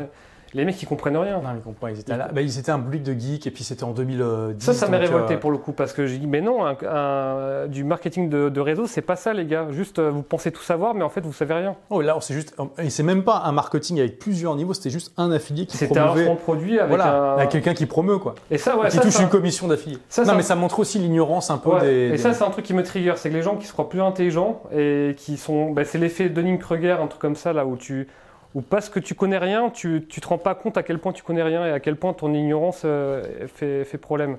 Alors que ces mecs, ils pensaient que tout savoir, ce que c'était que du, du, du, truc de Ponzi là, du, ou du marketing de multilevel, mais ils savaient rien, c'était pas du tout ça. Éric Dupin, il avait un trafic 30 fois supérieur à moi et un chiffre d'affaires de moitié inférieur. Mais oui. Et, et donc, tu vois, j'avais vraiment envie de secouer tout le monde et c'est ça aussi qui m'a donné l'idée de créer Blogueur Pro. Mais donc toi, tu as ressenti ça, mais finalement, c'était pas la même passion non plus. Je pense que j'avais pas autant le feu sacré que toi ouais, pour ouais. que les gens changent, changent, de, changent de vie. Et mmh. j'avais ce côté. Euh, Ouais, et puis j'avais ce côté, bah, les gens, s'ils ont envie de savoir, ils me demandent et je leur explique, tu vois. Mais ça se passe pas comme ça. Moi, j'étais tellement persuadé que j'étais tombé sur un truc incroyable que je disais aux gens, et c'était un, c'était un peu arrogant, hein, mais dans, les, avec le recul, c'était vrai. Je leur disais, euh, il y aura une différence énorme dans votre succès de business dans 5 ans si vous m'écoutez versus si vous m'écoutez pas. Mais c'est quoi? Ben, je suis, J'en suis la preuve. J'en suis la preuve, bien sûr. Oui, oui, bien sûr. quand tu dis ça, les gens te prennent pour un prétentieux, ce que je peux comprendre. Après, il y a beaucoup de gens qui disent ça et c'est pas vrai, tu vois. Mais vraiment, euh, je, suis, je, suis, encore déçu tu vois, parce que je pense là dans ma tête à certaines personnes que j'ai pas réussi à convaincre et qui, euh, qui auraient fait des choses magnifiques. Mais toi, je pense qu'il faut que tu infiltres le système pour promouvoir un peu ton amour de l'entrepreneuriat. Bah, c'est ce que je fais au final. Euh, voilà. tu vois, ça fait des années hein, avec le livre et tout ça. Euh. et, ça commence à se démocratiser tout ça. Comme tu dis aujourd'hui, le développement personnel. Je sais pas, dans des commissions sur l'entrepreneuriat, sur des trucs comme ça, mais il faut que je pense que toi, c'est vraiment ton truc. Enfin, ta mission de vie, c'est que les gens changent de vie. Donc, c'est, moi, je trouve ça super cool en tout cas. Bon, et donc là, tu termines HEC, tu as toujours Bonne Gueule qui fait 5000 euros par mois. Je termine, je fais un road trip aux États-Unis avec Geoffrey euh, en mai et en juin, je reviens et juin, c'est Bonne Gueule à plein temps. Et on prend nos bureaux en novembre 2012. Et là, vous décidez de sortir une formation Ouais, une formation qu'on vendait 200 euros, euh, qui, a, bien marché. Et dès qu'on avait besoin d'un peu de trésorerie, on, refaisait un petit, un petit lancement. C'est ça qui pratique avec les, les infoproduits. Absolument. Quand tu as besoin d'un podcast, tu refais un petit, un petit lancement. Un petit lancement, un petit webinar. Euh, c'est pour ça que dans notre secteur, on voit beaucoup moins des levées de fonds. J'étais surpris quand on en a fait une, on va peut-être en reparler après. Euh, mais euh, voilà, c'est vrai qu'on on, peut presque imprimer de l'argent. Alors ça peut paraître, c'est un peu exagéré, mais c'est vrai. Il y, a, vrai, y a cette notion que tu peux vraiment. ça demande un, peu d'effort quand même, mais ouais, ouais, ouais, ouais. Tu as besoin de quelque chose, d'un peu d'argent, tu fais une opération. Tu fais une opération et voilà. En plus, c'est des business à forte marge, donc. Tu te bien. Ouais, c'est vraiment, c'est vraiment pas mal. Euh, finalement, il s'est écoulé combien de temps entre le moment où tu as créé le blog et le moment où tu as commencé à gagner un salaire complet à partir de. Euh, des années ben, Ouais, 4-5 ans, dirais. Et parce que tu avais tes études à côté J'avais mes études à côté, ouais. et avec le recul, si tu t'étais mis sur ton blog à fond, euh, peut-être pas tout de suite, mais peut-être au bout de 2-3 ans, tu crois pas que tu aurais eu. ah, les études, c'est cool. Moi, j'ai vraiment kiffé tous mes potes et tout. On faisait des soirées. Mais tu crois pas qu'il y a eu. Ok, non, mais c'était cool d'un point de vue 1, mais tu crois pas qu'il y a eu un coup d'opportunité d'un point de vue purement business? Alors, on pourrait le voir comme ça, et je me dis, il y a eu aussi un très beau coup de, joie et de bonheur à faire toutes ces études-là aussi. Non, absolument, absolument. Ah mais oui, effectivement, on pourrait se dire euh, que j'ai perdu 3-4 euh, années, mais franchement, c'était des belles expériences, donc j'ai pas de regrets, vraiment. ok. Non, mais, finalement, c'est intéressant, parce que là, tu, tu, tu dis, finalement, j'ai aussi continué les études pour un part, parce que c'était un choix lifestyle parce que j'avais une meilleure qualité de vie, je voulais explorer bah, Montréal. En plus, euh, voilà, un an à Montréal, en plus euh, là-bas le dollar canadien était très faible, donc avec 1000 euros, ça n'a pas changé. Hein. T'étais ouais, le roi du pétrole. Ouais. Donc non, c'était non et justement, et c'est grâce à mes études que j'ai pu avoir cette opportunité-là. Enfin, j'aurais pu l'avoir avec bonne gueule, tu vas me dire, mais euh, mais bon quand même, c'était c'était cool quoi. Et Bon, là, du coup, tu n'as plus jamais été salarié depuis. Non. Est-ce que tu te verrais redevenir employé? Euh, ben, J'ai ouais, réfléchi de temps en temps, je me pose la question. Je pense que oui, à condition qu'il faudrait qu'il y ait un projet avec beaucoup de sens et d'impact. Hmm. Vraiment, il faudrait que Par exemple, travailler pour Elon Musk et aider l'humanité à aller sur Mars, ça serait intéressant Peut-être pas ce point-là, mais. Il faut une mission. Ouais, vraiment, il faudrait un truc. Euh, vraiment, intéressant. Ouais, vraiment quelqu'un qui. Je pense que je pourrais travailler pour un mec comme toi, par exemple. Ah oui. Qui a vraiment cette, cette mission. Pour, pour, qui sa mission de vie, c'est d'aider les, les, gens à changer de vie. Ça me, dire que je contribue à ça, je, pourrais, je pense. Alors, tu voudrais quoi comme position? Euh, Genre numéro 2 ben, je, te fais, ouais, je te fais ta stratégie de, de, contenu, je te fais ton, ton branding, ton marketing, je, je développe l'univers de marque Olivier Roland. Euh, je, fais, je peux faire tout ça. Intéressant, bon, on en parle après. Avec évidemment certaines conditions, tu vois. Bien sûr, donc voilà, qu'est-ce que ce serait Parce que j'imagine, voilà, tu, demanderais une certaine autonomie, tu me dis si je me trompe. Hein. Ouais, une, autonomie, d'être associé. Ouais, d'accord, ah oui, bah donc tu serais pas un salarié vraiment. tu serais... Ouais, vraiment d'être, d'avoir un bon, Départ dans la boîte, ouais, ok. Ouais, ouais, ouais, mais ouais. Oui, ça, ça, donc voilà. disons que si tu renonces à être euh, entrepreneur, ça, c'est contre un prix quand même. Parce que tu renonces à quelque ah chose d'important. Être salarié, euh, diviser mon salaire par trois et avoir rien, ouais, ça serait euh, à la limite pour de l'associatif, pourquoi pas. Mais sinon. Oui, euh, d'accord. Mais là, c'est intéressant parce que le deuxième truc, c'est oui, il faut, être partenaire, donc tu es entrepreneur du coup. c'est vrai. Enfin, tu, peux, enfin, tu peux, si tu as 5% de la boîte, est-ce que tu es entrepreneur ça, ça, se discute. J'ai une espèce de variable sur le chiffre d'affaires où je me dis, où j'ai, entre guillemets, j'ai pas de limite sur ma rémunération. Tu vois, ou sur la, J'aurais pas envie d'avoir une rémunération qui soit capée à tout jamais. Mais donc tu serais un intrapreneur finalement Peut-être un intrapreneur, ouais. Alors est-ce que tu pourrais redevenir employé normal avec un salaire qui n'est pas indexé sur le chiffre d'affaires?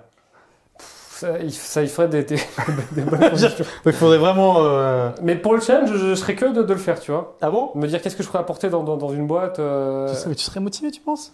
Pour le challenge, peut-être que je me dirais finalement c'est tellement pas pour moi en fait et ça serait cool aussi. Ça serait un hmm. bel enseignement. Et je ferais un gros article de, de 10 000 mots. Euh, L'entrepreneur, je suis redevenu salarié, voici ce que j'ai appris. C'est marrant parce que finalement, on ressent toujours un petit peu cette euh, ingénuité. Tu te dis, euh, voilà, cette, pourquoi pas, quoi. Ouais, savoir ben, tout Même si on sent quand même que là, tu as un petit, il y a une petite résistance quand même. Ouais, mais c'est un de nos, coachs et investisseurs qui nous a dit, euh, je sais plus, on parlait d'une de, de, vie après bonne gueule, tu vois. Et il dit, par contre, le problème, c'est que si vous voulez travailler pour quelqu'un d'autre, vous aurez envie que ça soit un peu chez vous quand même. Sous-entendu, qu'on soit, qu'on soit associé. Hmm. Ouais, mais ouais, je pense que je. Par challenge, tu vois, toute l'expérience que j'ai appris pour Bonne Gueule, je serais curieux aussi de voir comment après nourrir d'autres entreprises. Hmm. Voilà. Mais donc tu pourrais être prestataire pour ça, être consultant. Euh, euh... Tu reviendras à tes premiers amours de consultant. Bah, le consulting, ça va un peu trop. Ouais, mais là, tu peux faire ton consulting à toi. Ouais. Celui euh, que tu vas amener avec tes propres mots. Et... Bah, il faudrait que je batte un peu mon syndrome de, de l'imposteur, mais ouais, un petit peu. Ah ouais. Tu penses que passer une entreprise de 0 à, 10 millions, 12 euh, avec la TVA, euh, c'est quand même une, un bel accomplissement, non? Euh, Ouais, et tu as toujours le camarade qui a, fait plus que toi ou qui, est dans l'interview, qui dit des choses plus pertinentes, plus, plus intelligentes. Effectivement, ouais, donc c'est oui et, et, oui. Mais après, ce camarade n'est pas disponible pour tout le monde. et C'est vrai. Il n'y a pas envie non plus de. C'est vrai, il y a aussi le syndrome d'un imposteur, ça peut être aussi une force, tu vois. Ça t'oblige vraiment toujours dans une posture d'humilité, euh, en disant ben voilà, attends, je, je, ne connais rien, donc je dois apprendre, à toujours être hyper ouvert, à toujours euh, te dire euh, attends, mais ok, ça peut-être que je l'ai entendu plein de fois, mais je vais quand même le réécouter ce truc.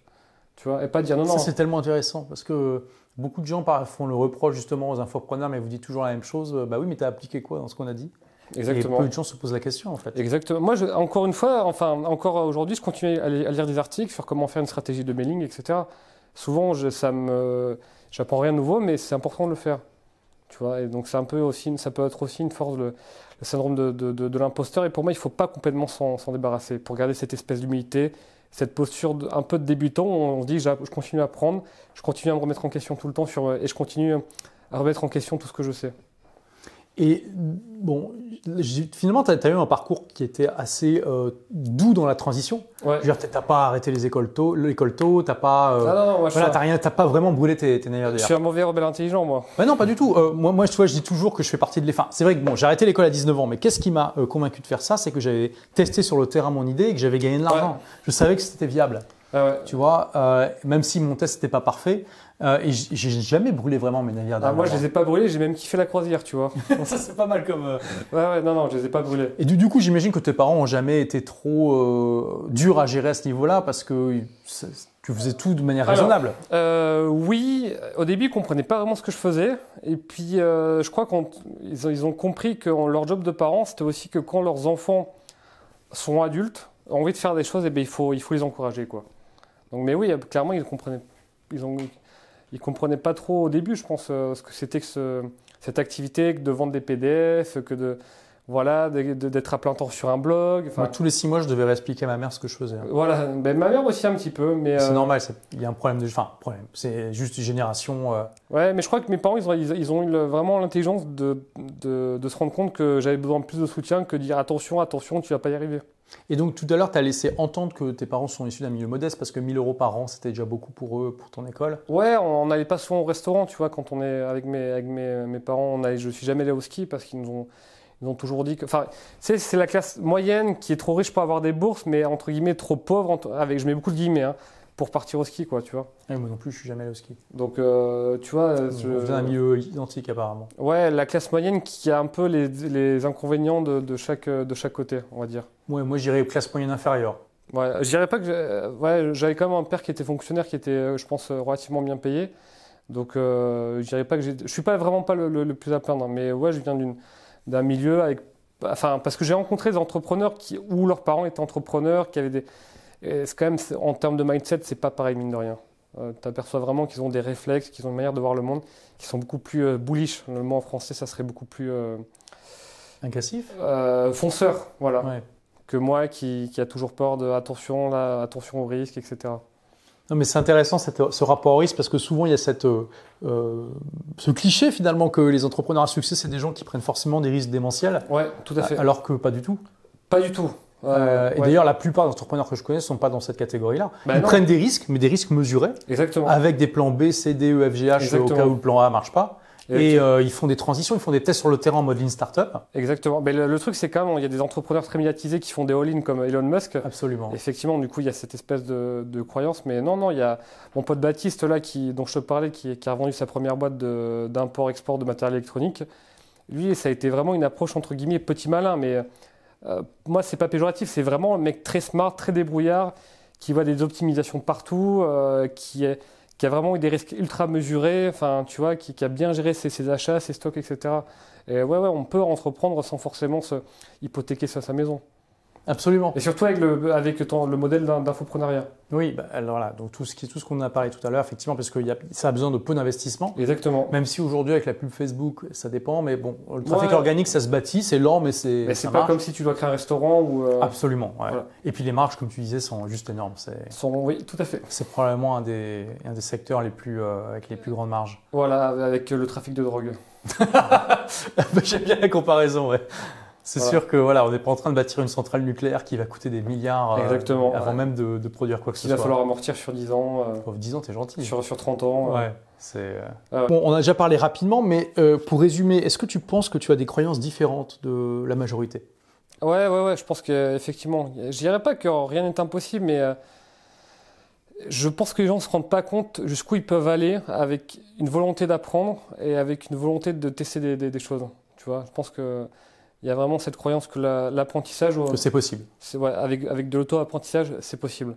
Avec de la passion, c'est possible. Et que toutes ces choses-là peuvent se créer, peuvent s'entretenir. Vraiment. Donc, ça, c'est une première croyance. Est-ce que tu as d'autres choses? Euh... On en a déjà parlé, hein, mais.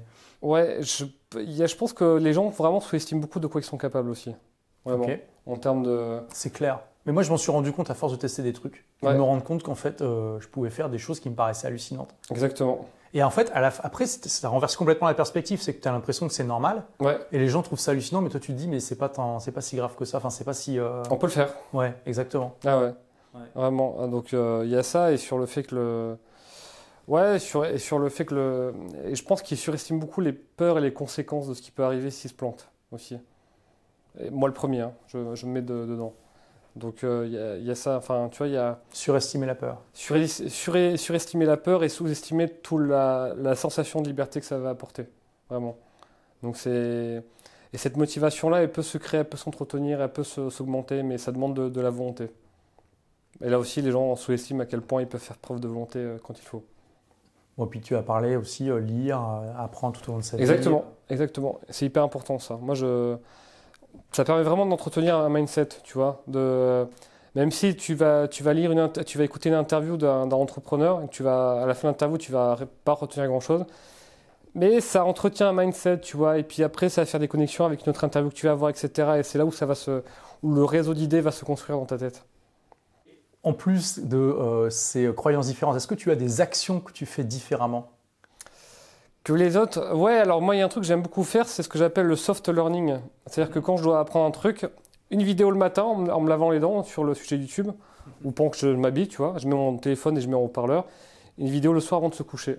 De... Sur le même sujet Sur le même sujet. Ah oui. Donc euh, tu vois. Et, Tranquille, pas de pression. Tu fais 15 minutes le matin, 10-15 minutes le matin, 10-15 minutes le soir. C'est franchement, tu vois, le soir parfois, je, pendant que je, fais, pendant que je cuisine ou pendant que je mets ma vidéo, je vais me laver les dents, je prépare ma tenue pour demain, je fais un peu de rangement.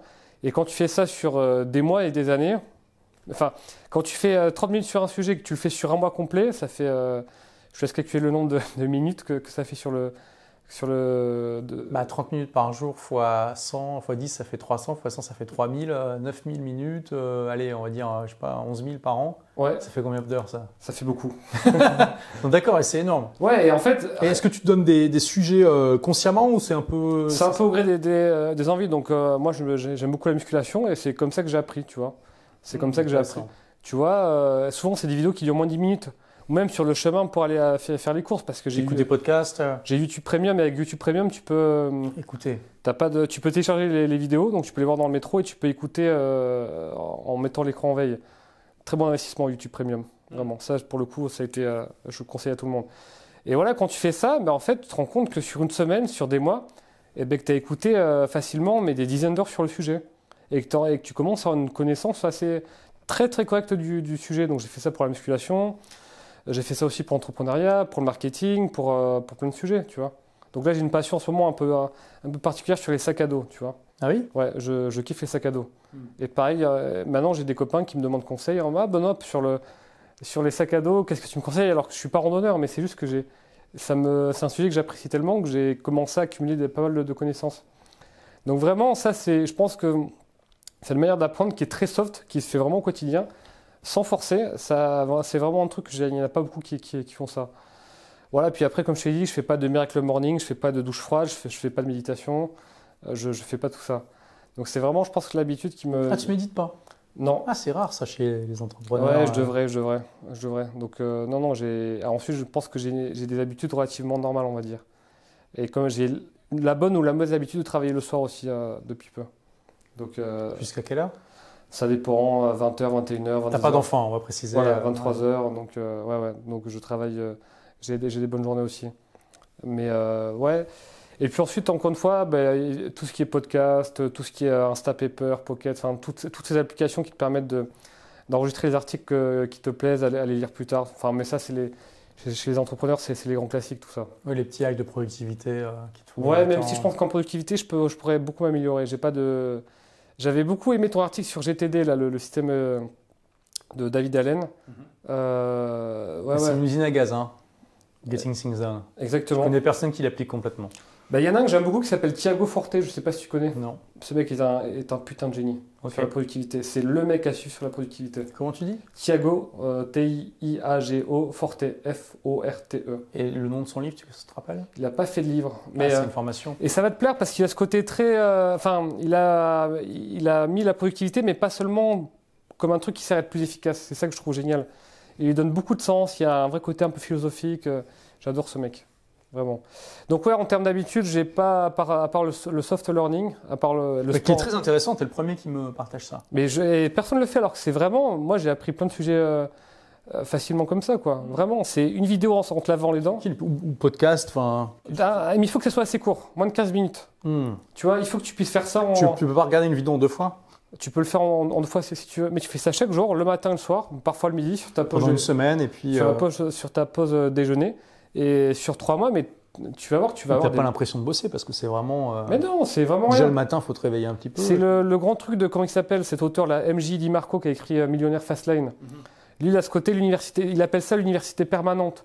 Ou dès que tu fais la queue, tu bam, tu te lis un article. Absolument. Moi, je pratique mon portugais, je lis des bouquins euh, sur mon Kindle. Voilà. sur mon téléphone, je veux dire. Voilà, tu ouvres un article que tu as enregistré sur Pocket, tu regardes une vidéo YouTube que tu as enregistrée. Euh, donc, euh, toi, ça fait quand même déjà des, choses. ok. Ouais. non, mais rien que ça, parce que je veux dire, le, le, temps que les gens perdent dans les temps masqués comme ça, je vois dans les aéroports, les gens, ils, font rien, quoi. Ils regardent le plafond, enfin, quel intérêt Et moi, du coup, c'est un peu parce que mes copains me disent, bah, t'es es toujours sur ton téléphone. Et c'est vrai que j'essaie maintenant d'apprendre à Dès que j'ai le moment à pas hein. me jeter sur mon téléphone et à essayer d'apprécier l'instant présent, de pas d'avoir et de pas avoir cette angoisse toujours en trouver l'équilibre. Voilà, toujours trouver l'équilibre, de pas me dire ah là là, je pourrais apprendre un truc et là je le fais pas, c'est du temps perdu, etc. Non non, d'apprendre à apprécier ça et de et de et de et de vraiment apprécier ça. Mais ouais ouais, c'est un c'est un, un truc hyper important pour moi de le fait d'apprendre. Ensuite, il faut choisir ses, ses, combats. Et là, pour des gens qui sont très curieux comme nous, ça peut un peu partir dans, dans, dans tous les sens. Tu vois, donc, euh, est-ce que la priorité cette année, tu vas prendre des choses sur l'investissement?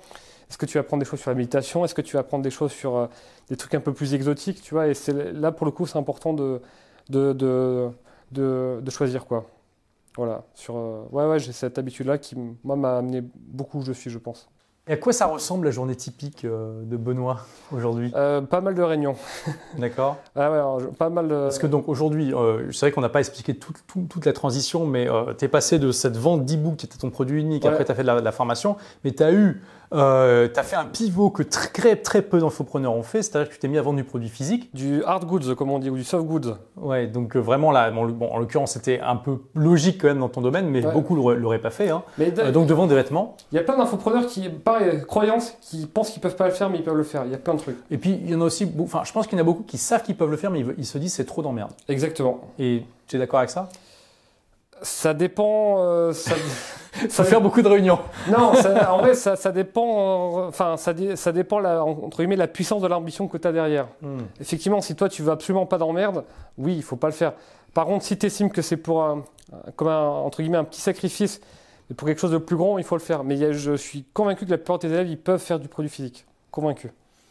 Ou des collaborations, des trucs comme ça. Et toi le premier. Mais oui, d'ailleurs, euh, je t'avais dit que j'avais une idée euh, de, collab avec Bonne Gueule, mais on en parlera après. Ok. Euh, mais ouais, donc, donc voilà. Et, donc aujourd'hui, non seulement vous vendez des vêtements sur votre blog, mais voilà, vous avez été carrément au-delà. Vous avez des boutiques, comme tu l'as dit au tout début de cette interview. Et je vous donne toujours comme exemple euh, de ce qu'on peut faire avec du contenu euh, et, de montrer à quel point c'est vraiment connecté à des business tradis en, euh, entre guillemets parce que vraiment ça vous distingue immédiatement de Zara, de H&M et de, toutes les boutiques comme ça parce que quand on va chez Bonne Gueule, on va pas chez, chez H&M, on va voir des gens qui nous conseillent tous les jours ou presque. Enfin, on, va sur Bonne Gueule et on n'a pas, on n'est pas en connexion avec des vendeurs, on est en connexion avec des conseillers, des amis presque, qui, qui vont vraiment bah, nous aider à mieux s'habiller. Et on sent cette, euh, cette authenticité et la, la, valeur du contenu parce qu'on peut le voir. Euh, et on sait que chaque vêtement qui est dans la boutique, il a droit à son propre article sur le blog ah avec euh, comment on a eu l'idée de le faire, avec qui on s'est associé pour le faire. D'où vient le tissu Voilà, comment, voilà, d'où vient le tissu, comment on fait pour le porter, comment, on fait, pour, le, pour le mixer, comment on fait pour l'entretenir. Enfin, c'est incroyable la valeur. Et pourtant, c'est à la base, c'est un article, quoi.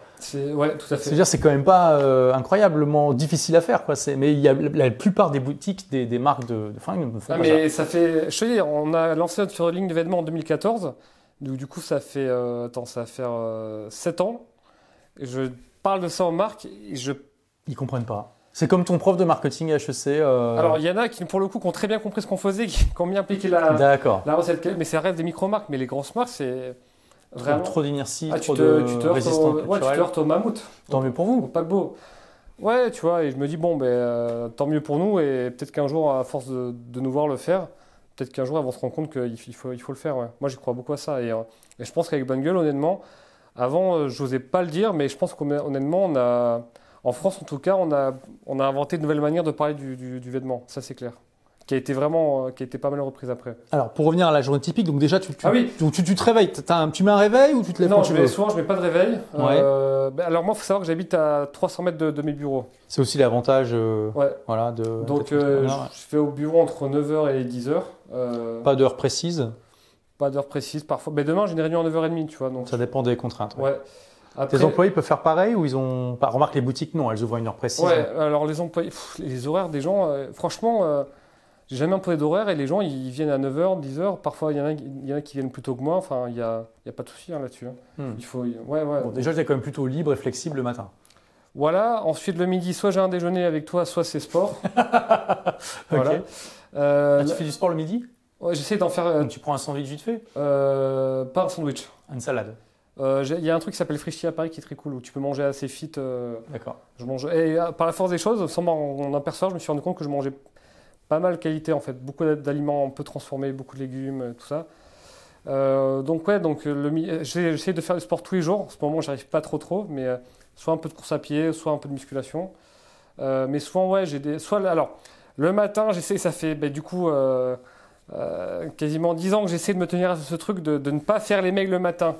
Mais c'est difficile. Parfois, il y a toujours des petites urgences. Donc j'essaie de faire souvent, j'ai toujours un article à écrire, du contenu à faire. Tu as fait encore des articles pour le blog? Oui, alors que je devrais moins le faire pour le coup. Ça, c'est un gros d'étranglement. Tu aimes ça? Ouais, enfin là, je commence à être un peu fatigué, notamment sur les, pour les lancements de produits. Euh... Parce que je te disais, moi, ça fait 6 euh, ans, 7 ans que j'ai pas écrit de, vrais, de vrais articles. Ben, tu as, deux extrêmes du coup là. Ouais. Ils verront, y a, je me suis consacré à mon livre aussi. Hein. Ouais, ton livre, attends, ça a été. Euh, ouais, c'était intense. Hein. Ça a été le, c'est un annuaire le truc. Hein. Ah oui, oui, c'est ça. La Bible, les gens l'appellent. Ouais, ouais, que je conseille à tout le monde. Il y en a qui s'en servent pour faire la muscu le matin. Donc du coup, ouais, pas mal de, pas mal de, réunions. J'essaie le matin de faire du travail un peu plus créatif. Euh, puis ensuite, l'après-midi, euh, toujours des petites réunions, des mails, euh, des, choses comme ça, ou, des, rendez-vous.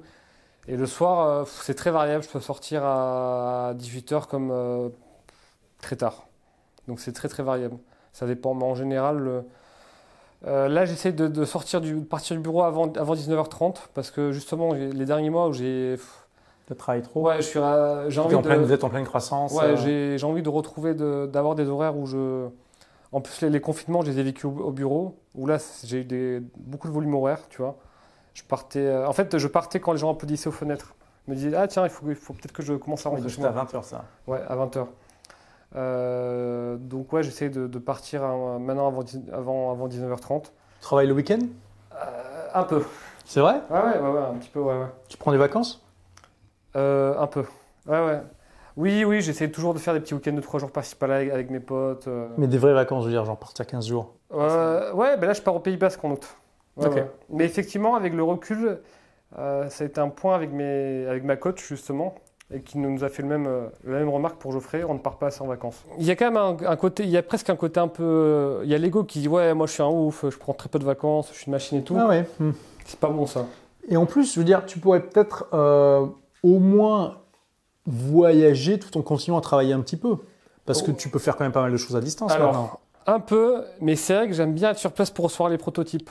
D'accord. Euh, je kiffe. Tu vois, dès qu'il y a un prototype qui arrive, voir les tissus et tout. Et ça, c'est régulièrement Ouais, ouais, bah, c'est tout au long de l'année. Mais euh, ouais, ouais, effectivement, pour le coup, le, le, Covid, je me suis dit, j'aimerais bien profiter un peu plus de cette liberté, de travailler un peu, de faire une semaine par-ci avec euh, d'autres potes, un peu des, Même tes prototypes, tu peux les recevoir. C'est vrai, ouais. Ben mon, Genre, si tu prends une village, n'importe quoi, en Espagne. Mon chef produit, il habite pas à Paris et lui, il reçoit les, les prototypes chez lui, puis ensuite, il vient quelques jours à Paris par, par semaine, il les ramène et, tout. Mais ouais, ouais, j'aimerais bien profiter un peu plus de, cette liberté. Puis avec FedEx, tu reçois tout en 48 heures dans le monde Exactement. Ouais, ouais, j'aimerais bien, je sais pas, moi, Tokyo me manque beaucoup, donc j'aimerais bien essayer de, pourquoi pas, passer deux, ah, Tokyo, t'as exploré? Ah ouais, mais pour la mode, c'est juste la meilleure ville au monde. C'est une ville qui me fascine, vraiment. J'ai adoré le Japon aussi. Ouais, ouais, c'est des fous. Sur les sapes, c'est des fous, et pas que sur les sapes. Et euh, ouais, donc fou sur plein de trucs, ouais. Donc effectivement, je pourrais, là j'aimerais bien prendre plus de vacances parce que ça me fait du bien mine de rien. Tu vois, j'ai et des fois il y a des moments où je me Est-ce qu'il faut que des livres pour changer de vie publient un article sur ce sujet pour que Je pense que je le lirai avec, attention. mais clairement, je pense que c'est super important. Voilà, mais j'ai en, vrai j'ai une semaine, j'ai une journée d'entrepreneur assez, de dirigeants assez classique finalement. Tu vois, il n'y a pas de, il y a pas de rituel particulier, il n'y a pas de truc un peu à l'américaine. C'est des réunions, travail créatif, des rendez-vous, des mails, tout ça. Et tu travailles le soir.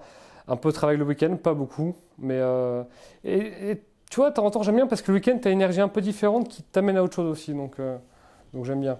Ah mais clairement, ouais, y a, je sors d'une période où j'ai quand même un peu trop travaillé et j'ai pas peur de le dire. Tu as ton ego qui aime bien dire que tu en fais plus que les autres, mais ça, c'est du. Euh, c'est marrant parce que mon ego me dit l'inverse, moi. Mais c'est parce que tu vois, tout très vite, je me suis mis dans cette optique de semaine, pas de semaine de 4 heures, mais de philosophisme de 4 heures. Et je me demande comment ça s'est construit ça. Comment j'ai perdu ce truc euh, ce truc, euh, arriver à optimiser, être, suffisamment malin pour, optimiser, pour mieux optimiser, tu vois. Et comment ça s'est... Parce que je pense que je côtoie pas mal d'entrepreneurs plus classiques qui, sont, qui se donnent beaucoup.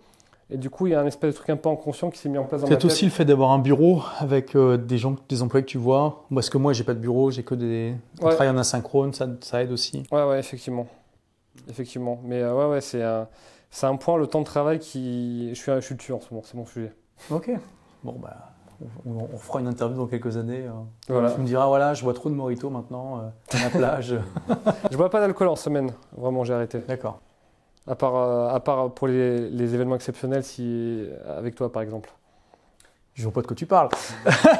mais non, mais ta venue à Paris, c'est toujours un peu exceptionnel, tu vois. Ouais, c'est vrai. On se voit quoi, deux, trois fois par an, pas plus. Ouais, c'est ça, quand je passe, quoi. Là, pour le coup, je serais, je serais d'accord de partager un petit verre de vin. Yes. Euh, question intéressante, est-ce que tu regardes le diplôme des gens que tu embauches? Ah, euh, pas, pas vraiment. C'est toi qui t'occupes de l'embauche? Euh, ça, ça dépend. Ça, vraiment, ça, ça dépend des postes, mais oui, on peut faire des, entretiens. J'imagine que toi et Geoffrey, vous regardez tous les deux à chaque fois les gens qui. Ça dépend des, tu vois, sur les conseillers, euh, sur les conseillers en boutique, on ne on peut pas parce que ça nous prendrait vraiment trop de temps. Mais un petit peu. Alors, le diplôme, pas tant que ça, parce que souvent ils ont fait une école que tu connais pas. Donc euh, c'est vrai que je regarde pas beaucoup le diplôme. Je vais regarder les études qu'ils ont faites, mais ce qui va m'intéresser, ça va vraiment être les expériences hmm.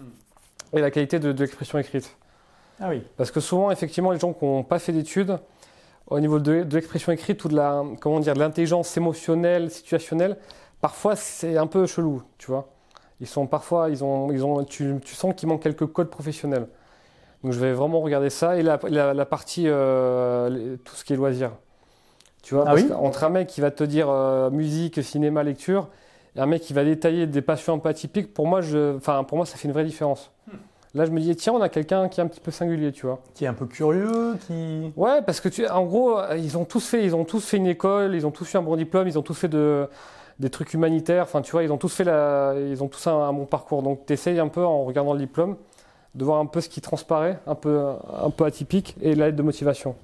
Voir si le mec il a fait quelque chose d'assez générique ou si tu sens qu'il a vraiment pris le temps de comprendre ce qu'est bonne gueule et de voir ce qu'il peut apporter. Est-ce que, donc tu dis qu'ils ont tous un- fait une bonne école et tout ça, est-ce que c'est parce que vous, ben, ça, ça filtre le domaine dans lequel vous êtes, ou est-ce que peut-être il y, a une- il y a une sorte de, de bulle éducative dans, dans ton domaine qui fait que tout le monde a un diplôme et que ça vaut plus. Ben, je pense que tu vois, notre communauté, parce qu'on pioche beaucoup dans, dans notre communauté, on a des gens, enfin tu vois, on fait des articles assez longs, donc euh, par nature, on a des gens qui aiment assez lire, qui aiment comprendre, qui aiment apprendre, et je pense que ça biaise un peu le truc, Hmm. tu vois. Ah, parce que tu recrutes surtout dans ta communauté. Ouais, enfin, Ça permet d'avoir des gens tout de suite qui sont au courant de plein de choses. voilà, Euh, ou dans notre réseau, tu vois. Donc, euh, Mm. ouais, ouais.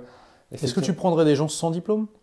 Oui, alors, euh, oui, je pourrais, mais il faut qu'il. Enfin, je reste traumatisé d'une fois d'un d'un de mes premiers entretiens d'embauche où c'était un mec pareil qui voulait être stagiaire chez nous, euh, qui, euh, qui n'avait pas fait de diplôme, mais qui se formait de par lui-même, tu vois, qui te lisait, etc. Le mec, stagiaire, il me demandait 2500 euros d'indemnité de stage, il voulait pas venir au bureau. Il dit non, non, moi je suis plus efficace chez moi et tout. Et là, je me suis dit, le mec n'a rien compris, tu vois. J'ai envie de lui dire, mais attends, moi, des mecs qui, qui, qui sont tout aussi doués que toi, qui veulent moins et qui en plus veulent venir au bureau, veulent venir s'impliquer dans la vie de bureau, il y en a plein, quoi. Et donc, tu vois, donc, ouais, je pourrais prendre quelqu'un qui n'a pas de diplôme, du moment qu'il ait les codes, qu'il ait une, bonne expression écrite et qu'il ait fait des choses. Tu vois, qu'il ait fait des choses. C'est-à-dire que qu'il a le fait qu'il n'ait pas de diplôme, qu'il en a profité pour tester des choses, pour euh, créer pourquoi pas une petite entreprise, pour faire un voyage particulier, pour euh, faire un documentaire sur tel ou tel sujet, tu vois. Ça, ça m'intéresse. Mais faut, en, en gros, il faut qu'il ait accompli des choses ou il faut qu'il ait envie d'accomplir des choses. C'est ça que je vais euh, regarder. Sur, un, sur, un, sur quelqu'un de très, de, de- de- de très jeune, ben, je vais voir par exemple euh, s'il a créé un petit blog, une petite chaîne YouTube, un petit podcast, euh, tu vois, je, vais- je vais- je vais voir tout ça. Ou euh, s'il a créé des petits courts-métrages. Il y, a plein de, il y a plein de choses qui sont possibles aujourd'hui. Absolument. Mais ouais, si je vois quelqu'un, il n'a il a pas de diplôme, ok, mais qu'il n'a a pas profité de ça pour s'auto-former, pour surtout pour faire des choses, pour créer des choses, euh, ça m'intéresse pas, ça m'intéresse moins. En France, le, le sujet de l'argent, il est un petit peu tabou. Ouais. Euh, toi, quel est ton rapport à ça? Bon, je sais que tu, tu partages ça plutôt euh, librement finalement. Oui. Euh, mon rapport à l'argent? Ouais.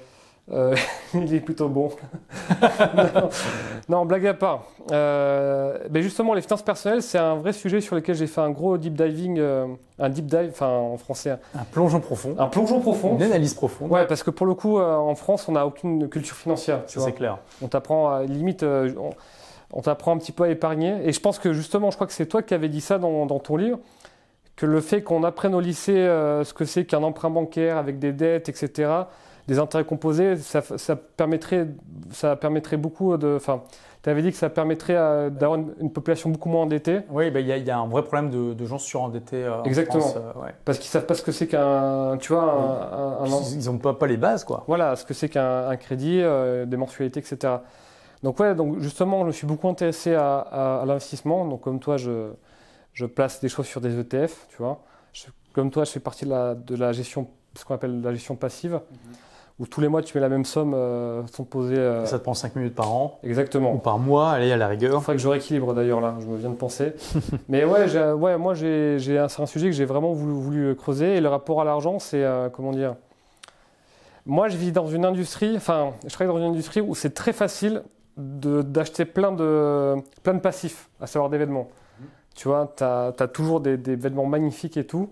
Et j'ai dû un peu me réfréner par rapport à ça, être assez frugal dans mes dépenses pour acheter du, du passif justement. Parce que tu vois, une- tu peux acheter une... C'est très facile hein, d'acheter une paire de chaussures à 1000 euros hein, dans notre industrie. hein. Ouais. Et de le plus- justifier par un savoir-faire unique, euh, euh, ou d'acheter un costume à 2500 euros, pareil, parce qu'il y a un savoir-faire, il y a un tissu qui vient de... Mais ça reste des passifs. Donc moi, mon challenge, ça a été de, de, de casser un peu ce, ce truc-là et de se dire vraiment, allez, on arrête et on commence vraiment à investir sérieusement. Donc voilà, mon rapport à l'argent, ça a été vraiment... De, je savais ce que c'était qu'un actif et un passif, mais ça a été vraiment de me dire, bon, allez, on arrête, maintenant on s'occupe de la partie... euh, on rééquilibre le bilan et on, on, on met, on met, on investit dans des choses qui sont des actifs pour la suite. Voilà, alors juste pour euh, ah expliquer, donc un actif, en gros, hein, c'est quelque chose qui vous rapporte de l'argent, alors qu'un passif, bah non, voilà, tout simplement. et là, on a l'exemple avec les voitures, les vêtements. Quand, dès, que vous, dès que vous sortez le truc du magasin, bah, ça a déjà perdu de sa valeur. C'est-à-dire si vous le revendez immédiatement, même si vous l'avez même pas porté, vous avez, vous avez fait 5 km avec la voiture, vous allez la vendre moins cher. Euh, et moi, je travaille dans un milieu où les gens aiment bien acheter des passifs, aiment beaucoup acheter des, des aiment beaucoup acheter. Enfin, c'est souvent des gens qui aiment les beaux objets et qui aiment bien, qui aiment bien acheter des, des, des, belles choses. Donc, il a fallu que je me, il a fallu que j'apprenne à être plus, que j'apprenne à être un peu plus raisonnable. Donc voilà mon rapport à l'argent. Donc c'est en ce moment, il est vraiment sur l'investissement. Et il y a aussi quelque chose d'intéressant, c'est que tu es très transparent. Je veux dire, jamais tu as eu de soucis à partager le chiffre d'affaires de bonne gueule. Ouais. Euh, J'ai aussi euh, écouté une de tes interviews dans un autre podcast où tu partageais carrément ton salaire, qui m'avait choqué parce qu'il est quand même très faible. Euh, mais donc tu m'as dit que ça, ça va augmenter. Alors, enfin, qu'est-ce qui fait que d'après toi, tu es plus open sur ce sujet-là que la plupart des, des Français euh? bah, Pourquoi je le serais pas, tu vois? Non, mais je suis d'accord avec toi, mais finalement, c'est pas si répandu que ça. Bah, bah, c'est mon côté un peu autiste. On me pose la question, je réponds, quoi, tu vois. d'accord. C'est voilà, et puis euh, voilà, et le côté, euh, ouais, on m'a posé la question, j'y ai répondu et je me dis, bah, et puis moi, c'est une, enfin, moi, les, les, rémunérations des dirigeants, je me demande parfois quand je vois tel entrepreneur, je me dis, mais combien il gagne, tu vois hmm. Combien Je suis d'accord avec toi, c'est intéressant. Comment il structure son patrimoine, dans quoi il investit ou dans quoi justement, quels sont les quelles sont les, les, les, zones de sa vie où il aime bien dépenser sans, sans culpabilité? Mais oh, ça fait aussi un moment que je suis euh, Ramit Sethi, qui est un, un infopreneur américain, bon, pour ceux qui ne connaissent pas, qui écrit beaucoup justement sur le rapport à l'argent. Et j'aime beaucoup son. Et ça m'a aussi beaucoup décomplexé par rapport à ça. J'aime bien sa vision de l'argent et je m'en suis beaucoup inspiré. Et donc, ouais, euh, effectivement, le, euh, la, je, ouais, il y, y, a cette espèce d'omerta sur les, en France que je ne comprends pas.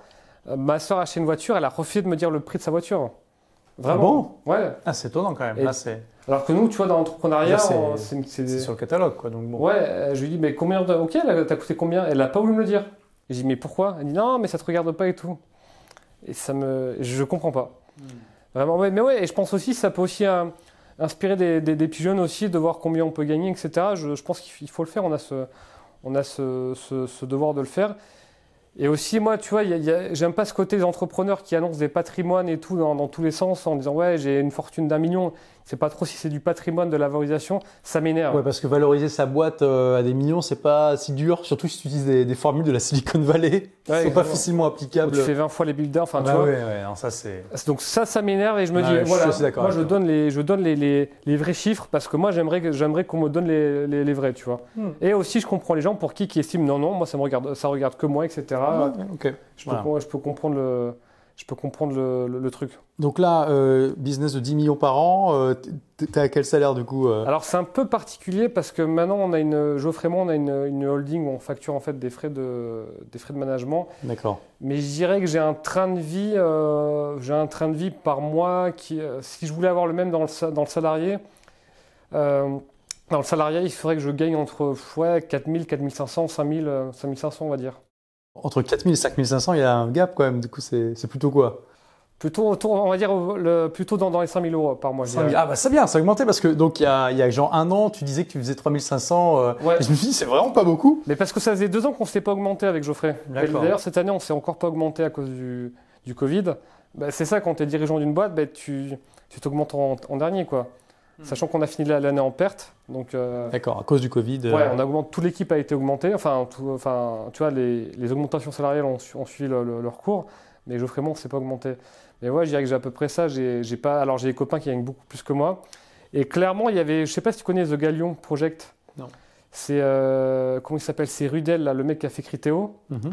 Qui a fait un, le Galion, c'est un truc pour, pour aider les, les fondateurs de, de, de, de startups sur des sujets très concrets comment est-ce qu'on partage la valeur avec les employés, euh, comment on structure euh, tel deal, etc. Et il a fait un long article sur les rémunérations des dirigeants de, de start-up qui est très intéressant en fonction de plein de, de, plein de critères. Et clairement, nous, on est dans le plus bas, je ferai moi, de, bah, de l'échelle, alors qu'on devrait être vraiment dans le plus haut. Ah oui, je suis, mais moi, vraiment, ça m'a surpris. Euh, je sais que tu es quelqu'un d'assez frugal. Bon, tu es comme moi, on est minimaliste, on n'achète pas beaucoup d'objets. Tu parlais aussi de te limiter par rapport aux vêtements et tout ça. Ouais, ouais. Mais, euh, et moi-même, je me rappelle, hein, euh, mon comptable m'avait dit. Euh, Mais t'as révélé ton salaire, toi, au fait, ou pas? Jamais. Ok, bon, mais je vais pas te le demander. Non, mais je peux, hein, non, mais c'est pas un souci. Euh, c'est vrai qu'on ne m'a jamais posé la question. En fait. mais, du coup, combien Mais, mais, du coup, enfin, c'est compliqué pour moi de répondre parce que je, je regarde même plus en fait. Euh, moi, dès que j'ai besoin d'argent, je, je m'en prends. Euh, tu, tu, tu, et j'ai investi, j'ai investi 10% du bénéfice de l'entreprise dans mon truc perso chaque mois. Mais du coup, si je ça, je devrais le compter en salaire normalement. Dans tes ETF Ouais. Mais du coup, c'est combien que tu investis euh, sur bah, Moi, je dirais que je suis au moins à 200 000 euros par an, un minimum. Hein. D'investissement? Bah, Non, mais de salaire et tout ça, quoi. Ah, ouais. 200, 250 000. Ouais, euh, facile quoi. Mais euh, comme j'ai un train de vie assez frugal comme toi, finalement, euh, quasiment tout part dans les investissements. Hein. Ouais, alors c'est que nous, avec Geoffrey et moi, on a fait une levée de fonds, on a fait ce qu'on appelle un cash out. Ouais. Donc c'est-à-dire que ah là, vous avez vendu des. On a vendu des. Donc tu vois, le fonds, le fonds a, acheté nos... une partie de nos actions, mais sur les pour, pour se l'approprier. mais sur une partie de nos actions, Geoffrey et moi, on les a vendues en perso. Et donc là, on a pu faire un, un beau rattrapage de, de tout l'argent qu'on aurait dû Parce que voilà, il y a ça aussi, il y a ce capital qui monte de la valeur de la boîte qui fait que quand vous vendez des parts, euh, ouais, ouais. ça. Et donc c'est intéressant parce que tu vois, mon, quand j'étais encore en France, mon, mon, pas mon avocat, mon comptable m'a dit, hey euh, Olivier, euh, il va falloir faire quelque chose parce que en fait la boîte gagne trop d'argent, il va falloir augmenter votre salaire. Ouais, ouais, à l'époque, j'étais à 3005 par mois, ça me suffisait largement. Et il me dit, on va monter à 6005. Je lui dis, mais 6500 euros, mais je vais faire quoi avec ça? Ah bah, Franchement, ça me paraissait hallucinant. Je voyais pas comment j'allais dépenser. Je, je, suis un peu à ce stade finalement, parce que même nos, investisseurs trouvent que Geoffrey Mon se paye pas assez. Mais euh, ouais, il y a eu, enfin, c'est vrai qu'il y, a, avec le, le, Covid et tout, on a eu, on a été un peu. On a pas... finalement, en investissant, euh, tu t'arrives toujours. Ouais. tu sais, moi, je me, je me, constitue ma propre retraite. Je compte pas sur le gouvernement. Ouais, moi c'est pareil. C'est mon, ben, c'est justement, c'est mon, mon, du coup, mon, mon, mon PEA qui, qui, est bien rempli, qui me, et tu connais cette étude qui dit que, enfin, il y a eu plusieurs études qui disent que, en gros, après 6500 euros, de toute façon, tu n'augmentes pas ton bonheur. Ouais, et c'est vrai que moi, tu vois, je vis dans un 35 mètres carrés, en plein Paris, je suis très content, tu vois, j'ai 1200 euros de loyer, euh, mais je n'ai pas envie de plus, enfin vraiment. Euh, mon actif principal, c'est Bonne Gueule. Euh, j'ai la chance quand même d'avoir accès à pas mal de choses grâce à mon métier. J'ai pas envie de, j'ai pas envie de plus, vraiment. Je, enfin, je, mmh. Je suis bien comme ça. Comprends, hein, on est, mais c'est pareil, hein, on, préfère se payer des expériences plutôt que des, objets. Mais ça dit, pour le coup, en toute honnêteté, si je voulais avoir un train de vie, enfin, 200 000 euros de, salaire par, euh, par an, ça serait pas possible. Pour le coup, je pense que leur entreprise n'aurait pas les moyens de le supporter. Mais euh, ouais, quand, quand je vois les expériences de vie que j'ai, j'ai pas du tout l'impression de manquer, vraiment. Euh. Oui, ben là, à 5 000 par mois, plus la boîte paye forcément des trucs, des dépenses business. ouais. ça je pense que voilà, tu n'as pas l'impression souvent de te priver. Quoi. Bah, là, j'étais euh, une semaine euh, à Quiberon chez mon pote Valentin qui fait le, thé matcha bio, là, Kumiko Matcha, euh, un de mes meilleurs amis. on était dans la villa de son père qui n'utilise plus, qui a une piscine au bord de, la mer, à parler business, parce que c'est quelqu'un de très spirituel, Valentin, tu vois, à parler vraiment, de, à, cogiter sur, des problématiques et à juste kiffer. Mais je pense qu'il y a plein d'entrepreneurs qui paieraient très cher pour avoir ma place, tu vois. ne serait, voilà, ne serait-ce que dans les endroits où je sors. Euh, ma salle de sport, c'est une des plus belles de, de, de, Paris, donc j'ai vraiment pas l'impression. Enfin, Quand tu fais tes courses, est-ce que tu regardes les prix? Non, non, non. Moi non plus, je, ça fait longtemps. Hein. Non, non, je regarde pas les. Il y en a qui disent que c'est à partir de ce moment-là que, c'est là que tu sais que tu es riche, c'est que tu regardes plus les prix de ce que tu achètes. J'ai pas aucune idée de combien ça coûte un kilo de tomates. On va peut-être dire que je suis un peu. Même une baguette, euh, les, les verres dans les bars, je regarde plus. Euh. Ouais, ouais, ouais. C'est. Vrai, mais c'est. Ouais, et puis tu vois, enfin, j'essaye de manger bio autant que possible. Euh, et c'est vrai que je regarde pas les prix. Mais d'un côté, ça Donc c'est ça, c'est ça qui est génial finalement, c'est qu'on est vraiment à un niveau où on n'a plus besoin de s'embêter. quoi. C'est pas qu'on est déconnecté, mais d'un côté, ça me fait aussi plaisir de soutenir des producteurs bio, tu vois.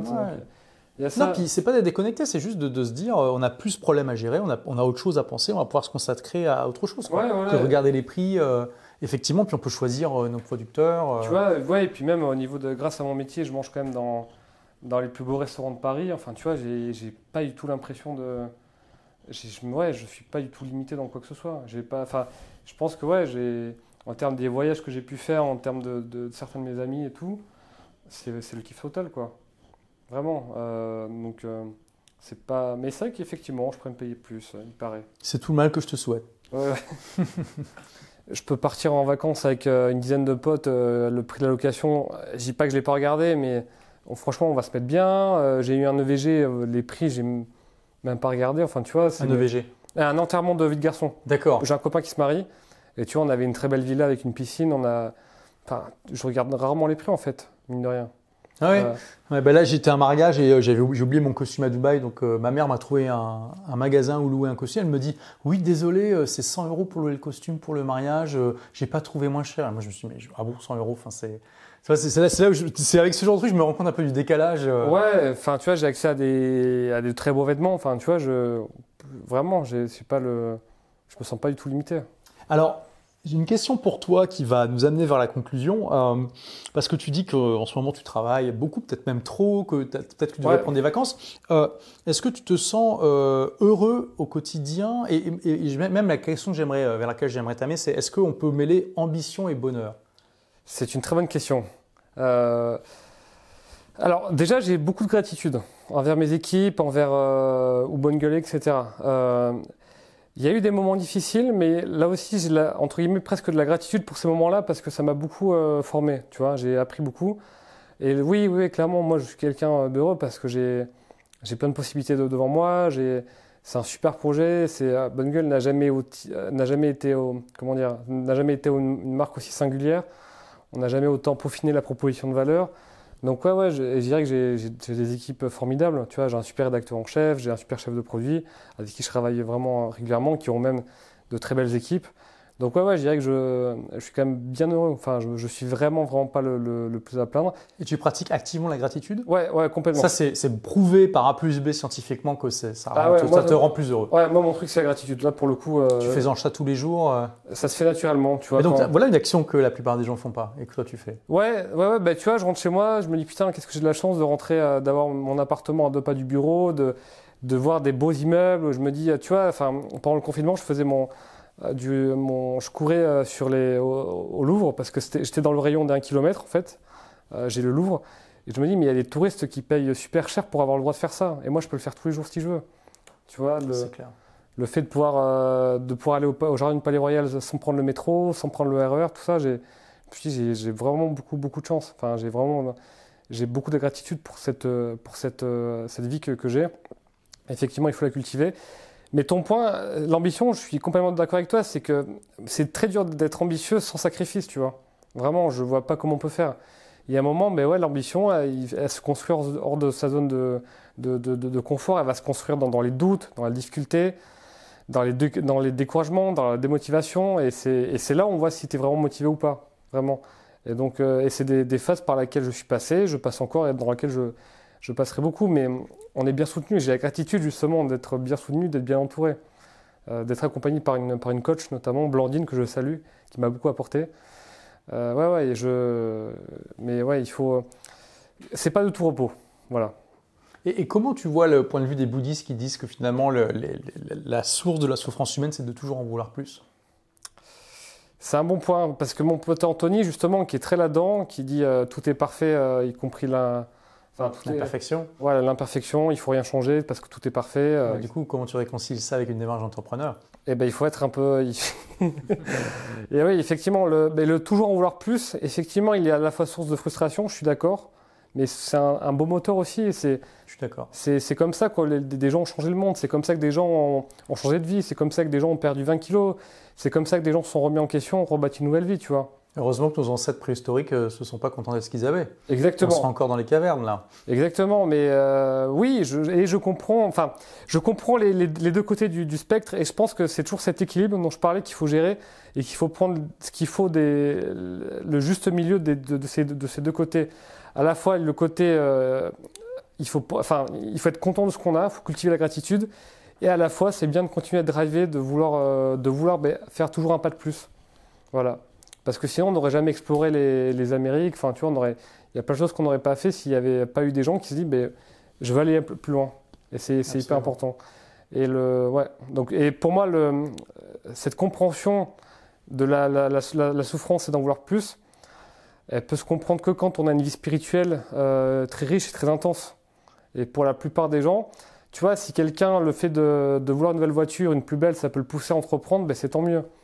Si quelqu'un si quelqu'un qui est frustré sentimentalement, euh, le fait de vouloir ben, mieux s'habiller, aller faire du sport, enfin, ça va le motiver à faire tout ça, ben, c'est tant mieux, tu vois. Donc euh, moi, je, pense qu'il faut prendre ça avec... Euh, ça peut être une, une, très belle force, une très belle énergie, et il ne faut pas s'en priver.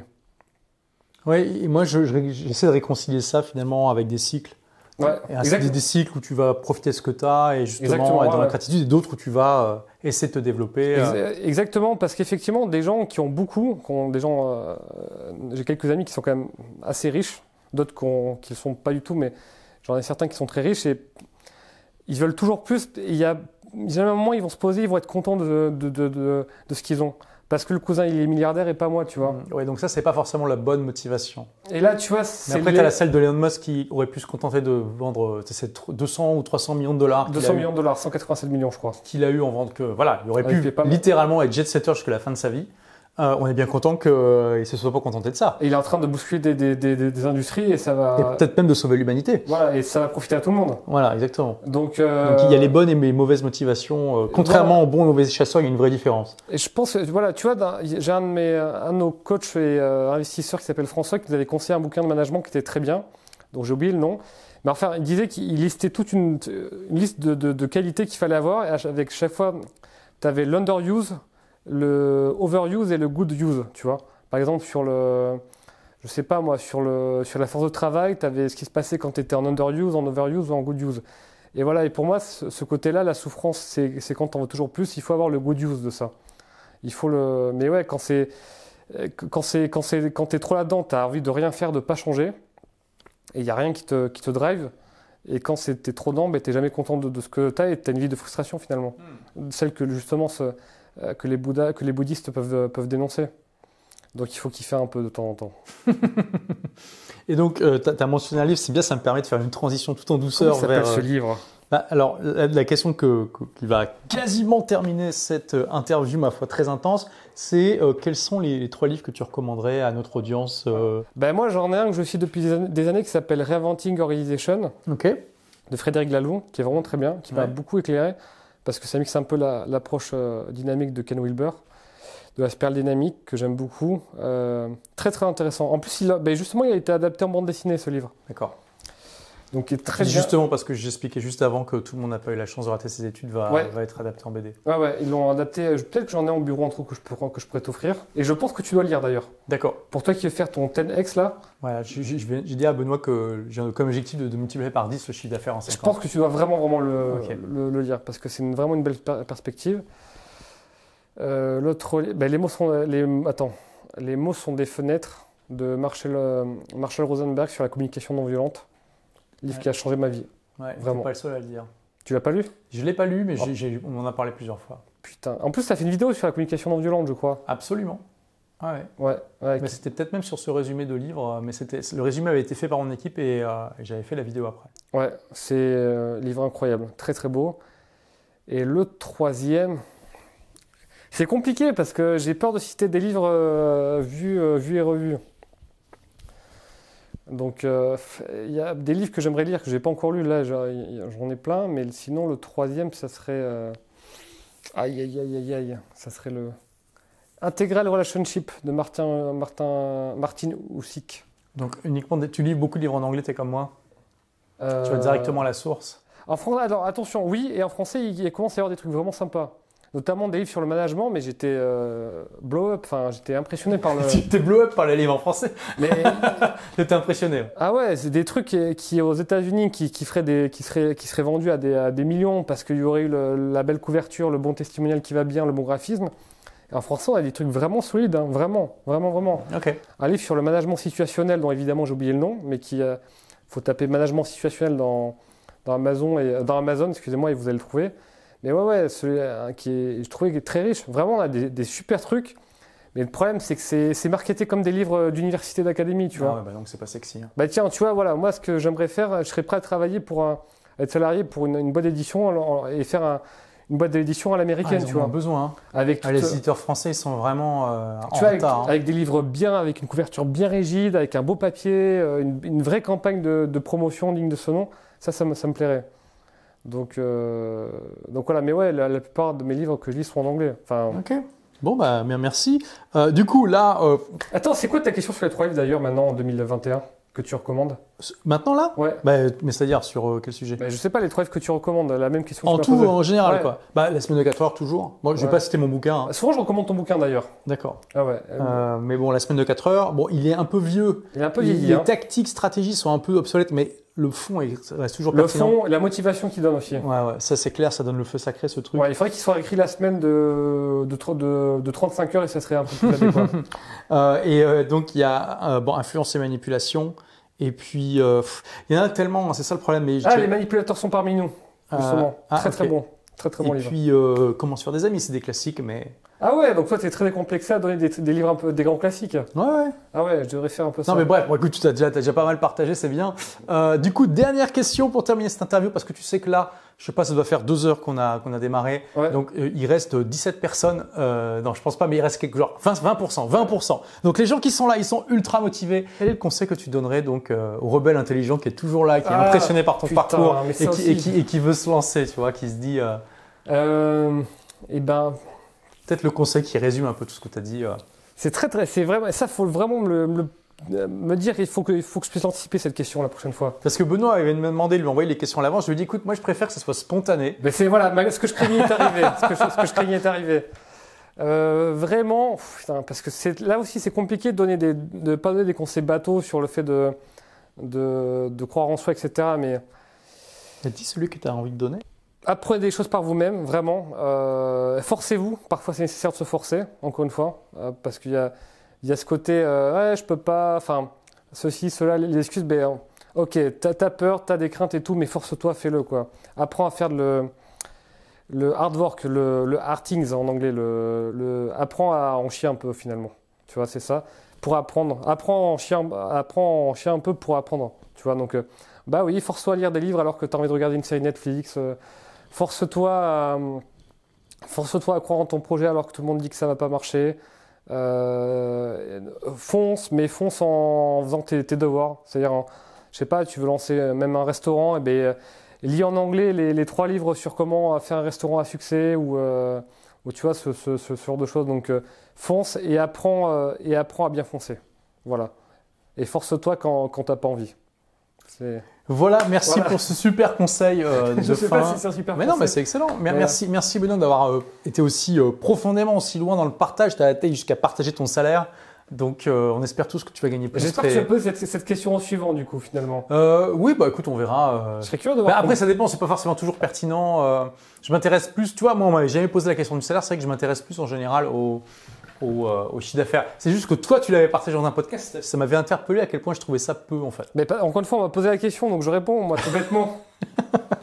Merci Benoît. Merci beaucoup Olivier. Et puis euh, à la prochaine. À la prochaine. Ciao ciao. Et voilà cher ami rebelle intelligent, si tu es encore là, tu fais partie des 25%, des 20%, des 2% qui sont restés jusqu'au bout. En tout cas, tu fais partie de la minorité motivée. Donc je suppose que c'est parce que ce podcast t'a plu. Si c'est le cas, eh bien tu es libre de laisser un commentaire sur ta plateforme de podcast préférée. Et si tu le fais, je t'en remercie par avance parce que c'est grâce à des petits gestes comme celui-ci que ce podcast va toucher davantage de rebelles intelligents et les aider à créer l'aventure de leur vie. Merci d'avoir écouté ce podcast et à très vite pour le prochain.